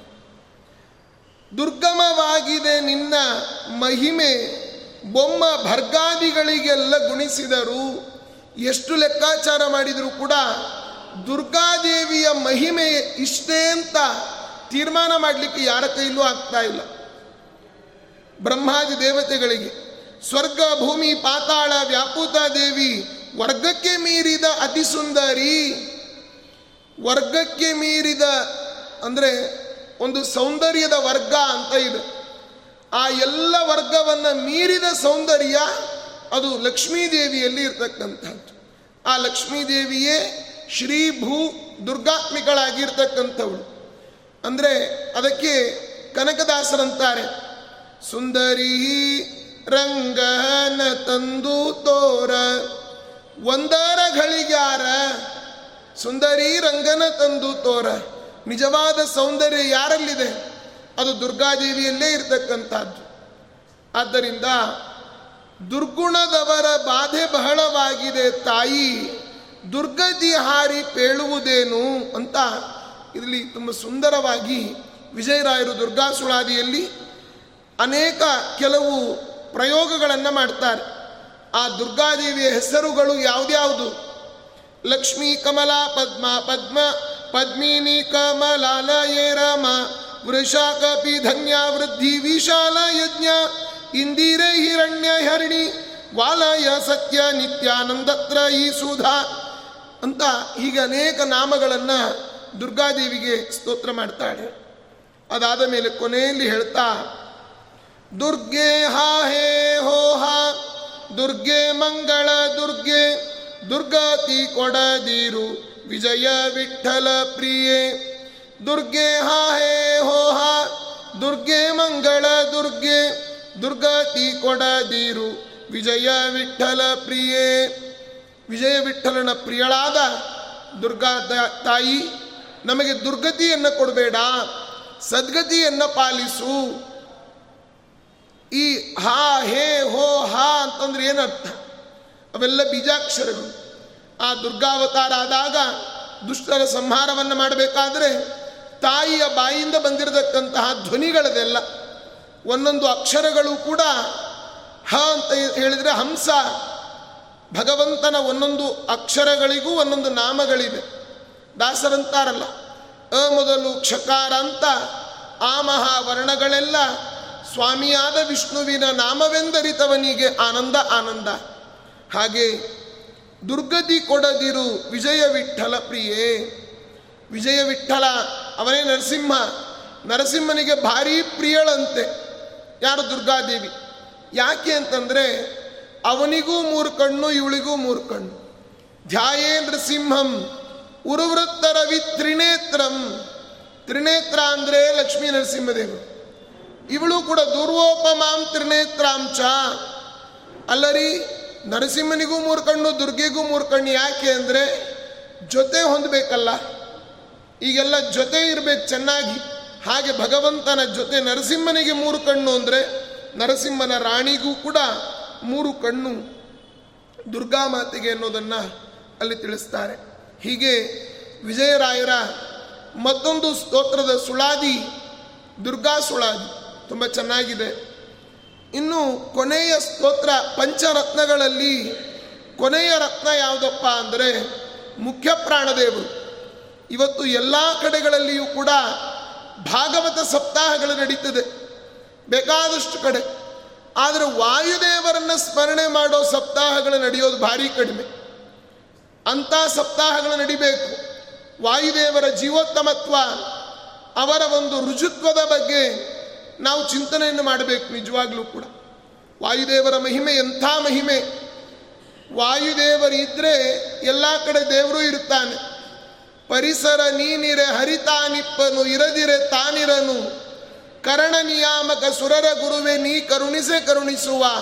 ಮುಖ್ಯ ಪ್ರಾಣದೇವ ನೀನಲ್ಲದೆ ಕಾಯ್ವರ ಕಾಣೆನೋ ಜಗದೊಳಗೆ. ಅಲ್ಲಿ ಹೇಳ್ತಾರೆ, ವಾಯುದೇವರನ್ನ ಸ್ತೋತ್ರ ಮಾಡ್ತಾ ವಿಜಯರಾಯರಂತಾರೆ ಕೋತಿಯಾದರೆ ಬಿಡೆನೋ, ಬಲು ಪಾ, ಬಲು ಪರಿಭೂತಳದೋಳು ಪಾರ್ಯಾಡಲು ಬಿಡೆನೋ. ಖ್ಯಾತಿ ತೊರೆದು ಕಚ್ಚೂಟ ಹಾಕಲು ಬಿಡೆನೋ, ಚಾತುರ ಬಿಟ್ಟರೆ ಬಿಡೆನೋ, ನಾ ಬಿಡೆನೋ, ಭೀತಿ ಬೀರಲು ಬಿಡೆನೋ, ಮಾತು ಮಾತಿಗೆ ಹಲ್ಲು ತೋರಲು ಬಿಡೆನೋ, ಗಾತುರ ಗಗನಕ್ಕೆ ಬೆಳೆ ಬೆಳೆಸಲು ಬಿಡೆನೋ, ಕೋತಿ ಸೇವಿಸಲು ಬಿಡೆನೋ, ಆತುರದಲ್ಲಿ ವನದಿ ಲಂಘಿಸಿದರೆ ಬಿಡೆ, ಆತರುಗಳ ಕಿತ್ತಲು ಬಿಡೆನೋ ವಿಧಿ ಹೋತ್ರನ ಬಾಲದಲ್ಲಿಟ್ಟರೆ ಬಿಡೆ ಜಾತಿ ಧರ್ಮವ ಬಿಟ್ಟರೆ ಬಿಡೇನೋ? ಈ ತೇರದಲ್ಲಿ ನೀನು ಇದ್ದರೆ ನಯ್ಯ. ಇನ್ನಾತು ಕೇಳುವುದು ನಾ ಬಿಡಬಲ್ಲೇನೆ? ಅಂತ ಅನೇಕ ವಾಯುದೇವರನ್ನು ಸ್ತೋತ್ರ ಮಾಡುತ್ತಾರೆ ಹೇಗೆ? ನೀನು ಕೋತಿ ಆಗಿದ್ದೀಯಾ? ಹೇ ಮುಖ್ಯ ಪ್ರಾಣ ನಾನೇ ನೀನು ಬಿಡೋದಿಲ್ಲ. ನೀನು ಏನು ಬೇಕಾದರೂ ಆಗು. ಬಿಡುವೇನೇನಯ್ಯ ಹನುಮ ಬಿಡುವೇನೇನಯ್ಯ ನೀನು ಏನು ಬೇಕಾದರೂ ಆಡು. ಹನುಮ ನಮ್ಮನ್ನು ಬಿಟ್ಟರೂ ಆಗೋದಿಲ್ಲ, ನಾವು ಹನುಮನ್ ಬಿಟ್ಟರೂ ಆಗೋದಿಲ್ಲ. ಹನುಮ ನಮ್ಮನ್ನು ಬಿಟ್ಟು ಬಿಟ್ಟರೆ ಎತ್ಕೊಂಡು ಹೋಗ್ಬಿಡ್ತಾರೆ ಟಿ ಆರ್ ಮಿಲ್ಗೆ. ಅಲ್ವಾ? ಆದ್ದರಿಂದ ಒಳಗಡೆ ಅವನು ಇರಬೇಕು. ಇಪ್ಪತ್ತೊಂದು ಸಾವಿರದ ಆರುನೂರ, ಆರುನೂರು ಬಾರಿ ಪ್ರತಿನಿತ್ಯದಲ್ಲಿ ಇಪ್ಪತ್ತು ಒಂದು ಸಾವಿರ ಐದೊಂದು ನೂರು ಅಪ್ರತಿಮ ಹಂಸ ಮಂತರ. ಒಳಗಡೆ ನಿತ್ಯದಲ್ಲಿ ಹಂಸ ಮಂತ್ರದ ಜಪ ಮಾಡೋರು ಯಾರು?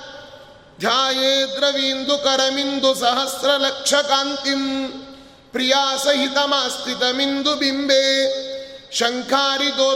ಮುದರ್ಕ ಮಹೇಂದು ಬಿಂಬಾತ್ ಸಂಸಿಚ್ಚಮಾನಮೃತೇನ ರಮಾದಿನಾಥಂ ಹಂಸರೂಪ ಆ ರೂಪದ ಚಿಂತನೆಯನ್ನ ಎಲ್ಲರ ದೇಹದಲ್ಲಿದ್ದು ರಕ್ಷಣೆ ಮಾಡೋರು ಪ್ರಾಣದೇವರು. ಅದಕ್ಕೆ ಅಂದರು, ಕೋತಿಯಾದರೆ ಬಿಡೆನೋ ಬಲುಪರಿ ಭೂತಳದಳು ಪಾರ್ಯಾಡಲು ಬಿಡೆನೋ? ನೀನು ಎಲ್ಲಿ ಬೇಕಾದರೂ ಹಾರಾಡು. ನಾನೇ ನಿನ್ನನ್ನು ಬಿಡೋದಿಲ್ಲ. ಖ್ಯಾತಿಯ ತೊರೆದು ಕಚ್ಚುಟ ಹಾಕಲು ಬಿಡೆನೋ? ಹೇಮ ಕಚ್ಚುಟ ಉಪವೀತ, ಧರಿಪ ಮಾರುತ, ಕಾಮಾದಿ ವರ್ಗ ರಹಿತ. ಚಾತುರ ಬಿಟ್ಟರೆ ಬಿಡೆನೋ ನಾ ಬಿಡೆನೋ?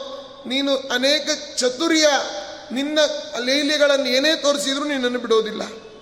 ಭೀತಿ ಬೀರಲು ಬಿಡೆನೋ? ಭೀಮನಾದ ನಾನು ನಿನ್ನ ಬಿಡ್ತೀನೇನು? ಬಿಡೋದಿಲ್ಲ. ಭೀಮಸೇನ್ ದೇವರು, ಭೀಮಸೇನ ಸಮೋನಾಸ್ತಿ ನಾಸ್ತಿ ಪಾಂಡಿತ್ಯೇ ಚ ಪಟುತ್ವೇ ಚ ಶೂರತ್ವೇ ಚ ಬಲೆ ಪಿಚ್ಚ. ಆದ್ದರಿಂದ ನಿಮ್ಮನ್ನು ಏನಾದರೂ ಬಿಡೋದಿಲ್ಲ. ಮಾತು ಮಾತಿಗೆ ಹಲ್ಲು ತೋರಿಸಿದರೆ ಹನುಮಂತನಾದಾಗ ನಗ್ತಾ ಇದ್ದಂತೆ ಕೋತಿಗಳ ಸ್ವಭಾವ ನಗೋದು. ನೀನು ಹಲ್ಲು ತೋರಿಸಿದ್ರು ನಾನೇನು ನಿನ್ನನ್ನು ಬಿಡೋದಿಲ್ಲ. ನೀನು ಆಕಾಶಕ್ಕೆ ಹಾರಿದರೂ ಬಿಡೋದಿಲ್ಲ. ನಿನ್ನನ್ನು ಎಲ್ಲ ಕಪಿಗಳು ಸ್ತೋತ್ರ ಮಾಡಿದರೂ ಬಿಡೋದಿಲ್ಲ. ನಿನ್ನ ಬಾಲಕ್ಕೆ ವೀತಿ ಹೋತ್ರ ಅಂತಂದರೆ ವೀತಿ ಹೋತ್ರ, ಆ ಅಗ್ನಿಯನ್ನ ಅಗ್ನಿಹೋತ್ರ ಅಂತ ಅರ್ಥ. ಅಗ್ನಿಯನ್ನ ಬೆಂಕ್ ಬೆಂಕಿಯನ್ನು ಬಾಲದಲ್ಲಿ ಇಟ್ಟುಕೊಂಡ್ರೂ ಕೂಡ ನಾನೇ ನಿನ್ನನ್ನು ಬಿಡೋದಿಲ್ಲ. ಇಡೀ ಲಂಕಾಪಟ್ಟಣವನ್ನು ಕಾರ್ತೀಕ ಮಾಸ ಇತ್ತಂತೆ. ಕಾರ್ತೀಕ ಹಚ್ಚಬೇಕು ರಾಮದೇವ್ರಿಗೆ ಅಂತ ಅನ್ನಿಸ್ತು. ಏನು ಸಿಗಲಿಲ್ಲ. ಇಡೀ ಲಂಕಾಪಟ್ಟಣವನ್ನೇ ಕಾರ್ತಿಕ್ ಹಚ್ಚಿಬಿಟ್ನಂತೆ. ಕೃಷ್ಣಾರ್ಪಣ ಅಂದ. ಆಂಜನೇಯ, ನೀನು ಹಾಗೆ ವೀತಿ ಹೊತ್ತನನ್ನ ಬಾಲದಲ್ಲಿ ಇಟ್ಟುಕೊಂಡ್ರೂ ಕೂಡ ನಾನೇ ನೀನು ಬಿಡೋದಿಲ್ಲ. ಅಂದರೆ ಪ್ರಾಣದೇವರನ್ನು ಬಿಟ್ಟರೆ ನಾವು ಕೆಟ್ವಿ ಅಂತ ಅರ್ಥ ಅಷ್ಟು.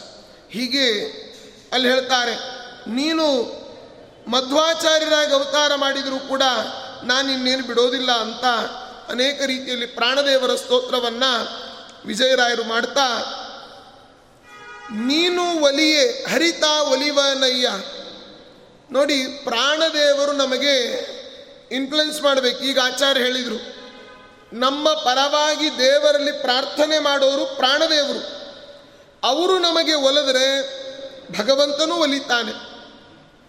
ಪ್ರಾಣದೇವರ ಅನುಗ್ರಹ ಇಲ್ಲ ಅಂತಾದರೆ, ಗುರುಗಳ ಅನುಗ್ರಹ ಇಲ್ಲ ಅಂತಾದರೆ ಅವರೇ ನಮ್ಮ ಗುರುಗಳು.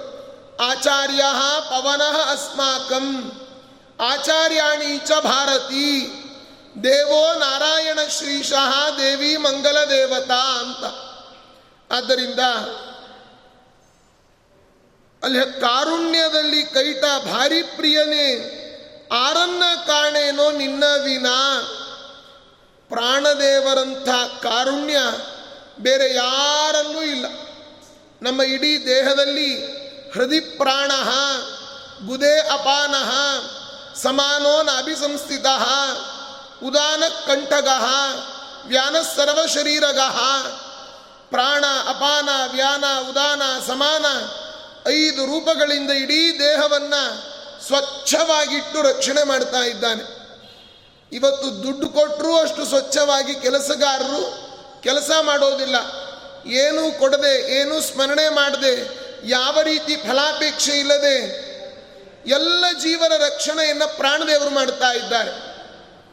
ರಾಣಿ ಭಾರತಿ ರಮಣ ನಿನಗೆಣೆ ಗಾಣೆ ತ್ರಿಭುವನದೊಳಗೆ ಸರ್ವ ಪ್ರಾಣಿಗಳ ಹೃದಯದಲ್ಲಿ ಮುಖ್ಯ ಪ್ರಾಣನೆನ್ ಎನಿಸಿದೆಯೋ ಸ್ವಾಮಿ, ಜಾಣ ನೀನಹುದು ಮುಖ್ಯ ಪ್ರಾಣ ನೀನಹುದು ಅಂತಹ ಅಷ್ಟು ಪರಾಕ್ರಮ ವಾಯುದೇವರ ಅನುಗ್ರಹ ನಮಗೆಲ್ಲ ಬೇಕೇ ಬೇಕು.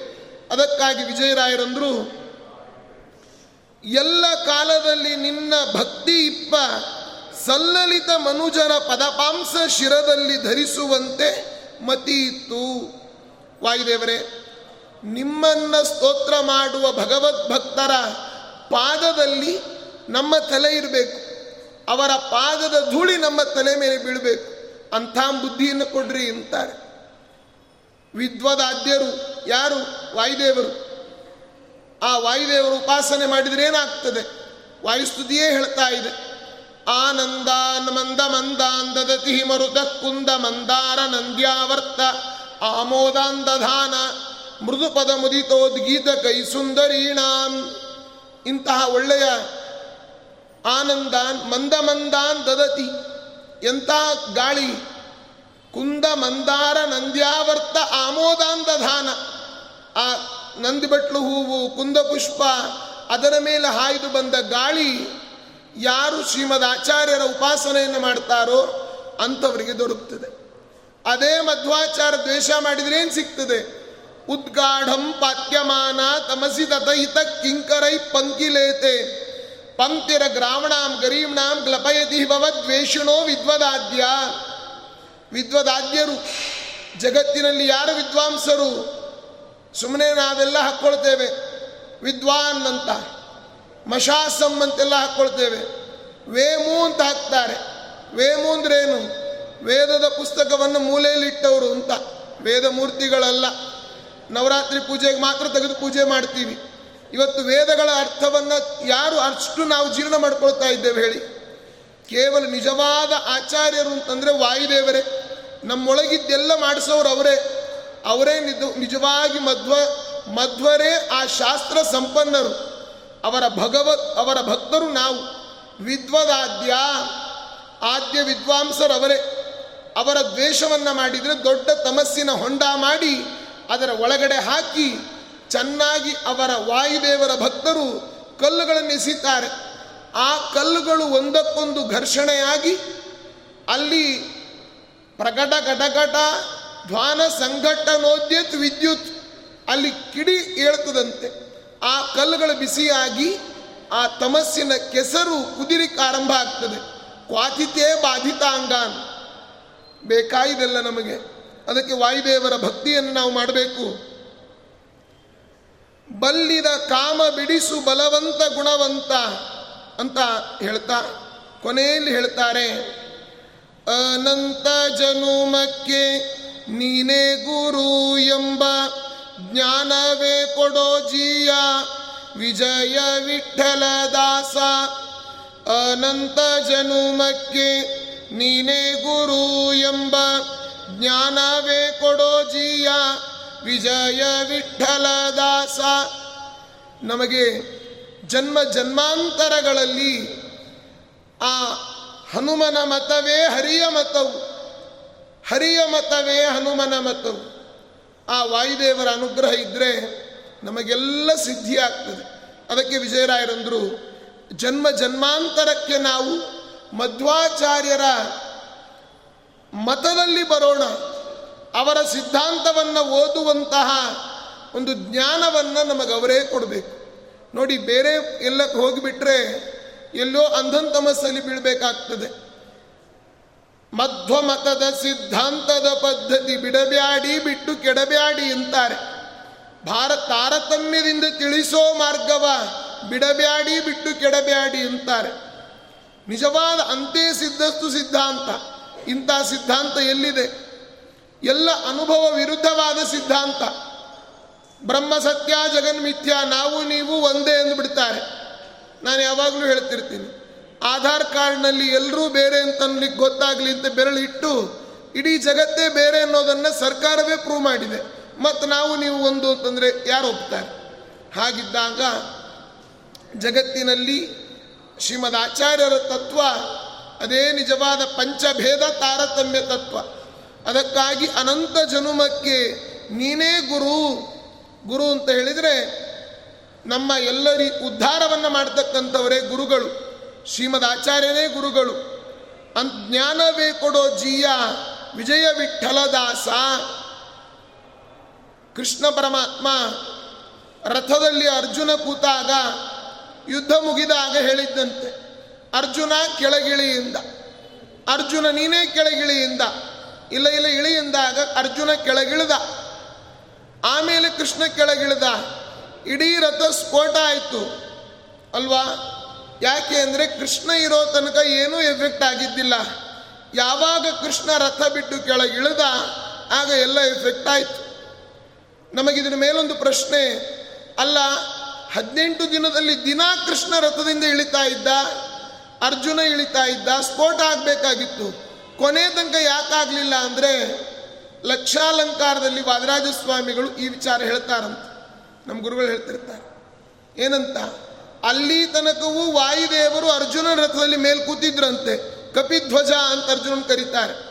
ಯಾವಾಗ ಕೃಷ್ಣ ಕೊನೆ ದಿನ ಇನ್ನು ಹತ್ತೋದಿಲ್ಲ ಅಂತ ಇಳ್ದ ಆಗ ವಾಯುದೇವರು ಕೆಳಗಿಳಿದ್ರಂತೆ. ಆಮೇಲೆ ರಥ ಸ್ಫೋಟ ಆಯ್ತು. ಆದ್ದರಿಂದ ವಾಯುದೇವರ ಉಪಕಾರ ಅಪಾರವಾಗಿದೆ. ನಾವು ಹೇಗೆ ಭಗವಂತನ ಸ್ತೋತ್ರವನ್ನು ಮಾಡ್ತೀವೋ, ಯಥಾ ದೇವೇ ತಥಾ ಗುರೌ ಆ ಗುರುಗಳಾದ ವಾಯುದೇವರನ್ನು ಕೂಡ ಸ್ಮರಿಸಬೇಕು ಅಂತ ತಿಳಿಸ್ತಾರೆ. ಹೀಗೆ ವಿಜಯರಾಯರು ಸುಳಾದಿಗಳ ಸ್ಪೆಷಲಿಸ್ಟ್ ಅವರು. ಆದ್ದರಿಂದ ಅವರ ಪಂಚರತ್ನಗಳನ್ನು ಚಿಂತನೆ ಮಾಡಿದ್ದೇವೆ. ಉಗಾಭೋಗಗಳನ್ನು ರಚನೆ ಮಾಡಿದ್ದಾರೆ. ಒಂದು ಕೈಯಲ್ಲಿ ಖಡ್ಗ, ಒಂದು ಕೈಯಲ್ಲಿ ಹಲಗೆ, ಅಂದವಾಗಿ ಪಿಡಿದುಕೊಂಡು ದಿವಾರಾತ್ರಿಯಲ್ಲಿ ಬಂದು ನಿತ್ಯ ಬಾರಾಸನನಾಗಿ ಹಿಂದೆ ಮುಂದೆ ಉಪದ್ರವಾಗದಂತೆ ಹಿಂದಿರೇ ರಮಣ ಕಾಯುತ್ತಲಿರೆ. ಎನಗಾವ ಬಂಧಕಗಳು ಇಲ್ಲ. ಧನ್ಯ ಧನ್ಯ ಕಂದರ್ಪನೆಯ ಶ್ರೀ ವಿಜಯ ವಿಠಲರೇಯ ದೇವ. ಆಪತ್ತು ಬರಲಿಯ ನೋಡು. ನಮಗೆ ದುಸ್ವಪ್ನಗಳೆಲ್ಲ ದೂರ ಆಗಬೇಕು ಅಂದರೆ ಈ ಉಗಾಭೋಗವನ್ನು ದಿನಾ ಹೇಳಬೇಕಂತ. ಆಗ ಎಲ್ಲ ಆಪತ್ತುಗಳನ್ನು ದೂರ ಮಾಡ್ತಾನೆ. ಬರೀ ಕನಸು ಬೀಳಬಾರ್ದು ಅಂತ ಇದನ್ನು ಹೇಳೋದಲ್ಲ ಕನಸು ಬೀಳಬೇಕು. ಹಿಂದೆನೇ ಹೇಳಿದ್ದೇನೆ ನಾನು. ಕೆಟ್ಟ ಕನಸು ಬೀಳಬೇಕಂತೆ. ಯಾಕೆ ಅಂದರೆ ಕೆಟ್ಟದ್ದೆಲ್ಲ ಕನಸಲ್ಲೇ ಹೋಗ್ಬಿಡ್ತದೆ.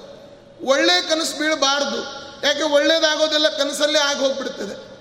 ಅದಕ್ಕೆ ದಾಸರಂದರು, ಕನಸು ಕಂಡೇನ, ಮನದಲ್ಲಿ ಕಳವಳಗೊಂಡೇನ? ಮುತ್ತಿನ ಪಲ್ಲಕ್ಕಿ ಯತಿಗಳು ಹೊತ್ತು ನಿಂತಿದ್ದರಲ್ಲೇ? ವಾಯು ಬ್ರಹ್ಮಾದಿಗಳು ಅವನ ಸೇವೆಯ ಮಾಡುವರು. ಅಂಥ ಕನಸು ಬಿತ್ತು. ಎಂಥ ಕಳವಳ. ಛೇ, ನನಗ ಅದನ್ನು ನೋಡಿದ್ರೆ ಹೇಗಿತ್ತು ನಮ್ಮ ಪರಿಸ್ಥಿತಿ? ಅದಕ್ಕಾಗಿ ಕೆಟ್ಟ ಕನಸು ಬೀಳಬೇಕು. ಅದೆಲ್ಲ ಹೋಗಬೇಕು. ಅದರ ದೋಷ ನಮಗೆ ಬರಬಾರದು. ದುಸ್ವಪ್ನಗಳ ಫಲ. ಅದಕ್ಕಾಗಿ ಈ ಸ್ತೋತ್ರ ಹೇಳಬೇಕು. ಇದು ಉಗಾಭೋಗ ವಿಜಯರಾಯರು ಮಾಡಿದ್ದು. ಇದರಲ್ಲಿ ಒಂದು ಕೈಯಲ್ಲಿ ಖಡ್ಗ, ಇನ್ನೊಂದು ಕೈಯಲ್ಲಿ ಹಲಗೆ. ಇದನ್ನು ಅಂದವಾಗಿ ಪಿಡಿದುಕೊಂಡು ದಿವಾ ರಾತ್ರಿಯಲ್ಲಿ ಬಂದು, ಅಂದರೆ ಹಗಲು ರಾತ್ರಿ ಬಂದು, ನಿತ್ಯ ಬಾರಾಸನನಾಗಿ ಹಿಂದೆ ಮುಂದೆ ಉಪದ್ರವಾಗದಂತೆ, ಒಳ್ಳೆ ಪ್ರೊಟೆಕ್ಷನ್ ನಮಗೆ, ಏನು ತೊಂದರೆ ಆಗದಂತೆ, ಇಂದಿರೇ ರಮಣ ಕಾಯುತ್ತಲಿರೇ? ಎನಗಾವ ಬಂಧಕಗಳು ಇಲ್ಲ, ನನಗೆ ಯಾವ ತೊಂದರೆನೂ ಇಲ್ಲ. ಯಾಕೆ ದೇವರೇ ರಕ್ಷಣೆಗೆ ನಿಂತಿದ್ದಾನೆ. ಧನ್ಯ ಧನ್ಯ ಕಂದರ್ಪನಯ್ಯ ಸಿರಿ ವಿಜಯ ವಿಠಲರೇಯ ಅಂತಾರೆ. ನನಗೆ ಯಾವ ಆಪತ್ತುಗಳು ಬರೋದಿಲ್ಲ. ನೀನಿದ್ದಿ ರಕ್ಷಣೆಗೆ ಅಂತ.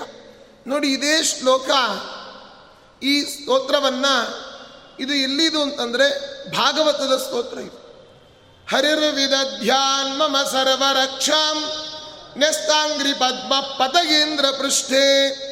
ದರಾರಿ ಚರಮಾಸಿ ಗದೇಶು ಚಾಪ ಪಾಷಾಂದಧಾನೋಷ್ಟ ಗುಣೋಷ್ಟ ಬಾಹು ಎಂಟು ಕೈಗಳುಳ್ಳ ಭಗವಂತ ಕೈಯಲ್ಲಿ ಏನು ಹಿಡ್ಕೊಂಡಿದ್ದಾನೆ? ದರ, ಅರಿ, ಹಸಿ, ಚರ್ಮ, ಗದ, ಈಶು, ಚಾಪ. ಪಾಷಾನ್ ದಧಾನ ಅಷ್ಟ ಅಷ್ಟಬಾಹು ಅವ ಅಂತ ಭಗವಂತ ಹರಿಹಿ ವಿದಧ್ಯಾತ್ ನಮ್ಮನ್ನು ಕಾಪಾಡಲಿ ಅಂತ ಭಾಗವತದ ಶ್ಲೋಕ. ಅದನ್ನು ಸಾಮಾನ್ಯ ಜನರಿಗೆ ಮುಟ್ಟಿಸಬೇಕು ಅಂತ ಭಾಗವತ ಓದಲಿಕ್ಕೆ ಅನಾನುಕೂಲ ಆಗೋರಿಗೆ ಈ ಉಗಾಭೋಗದಿಂದ ವಿಜಯರಾಯರ ಉಪಕಾರ. ಹೀಗೆ ಅನೇಕ ಸುಳಾದಿ ಅನೇಕ ಉಗಾಭೋಗಗಳು ಮುಂಡಿಗೆಗಳಿದ್ದಾವೆ. ಅದನ್ನು ನಾಳಿನ ದಿವಸ ಇವತ್ತು ಮಂಡಿಗೆ ತಿನ್ನಬಾರ್ದು ಏಕಾದಶಿ ಅಲ್ಲ. ಅದಕ್ಕೆ ವಿಜಯರಾಯರ ಮುಂಡಿಗೆ ಅನ್ನುವ ಮಂಡಿಗೆ ನಾಳೆ ಮಾಡಿ, ನಾಳೆ ಮಂಗಳವನ್ನು ಮಾಡೋಣ ಅಂತ ಹೇಳ್ತಾ ಶ್ರೀಕೃಷ್ಣ.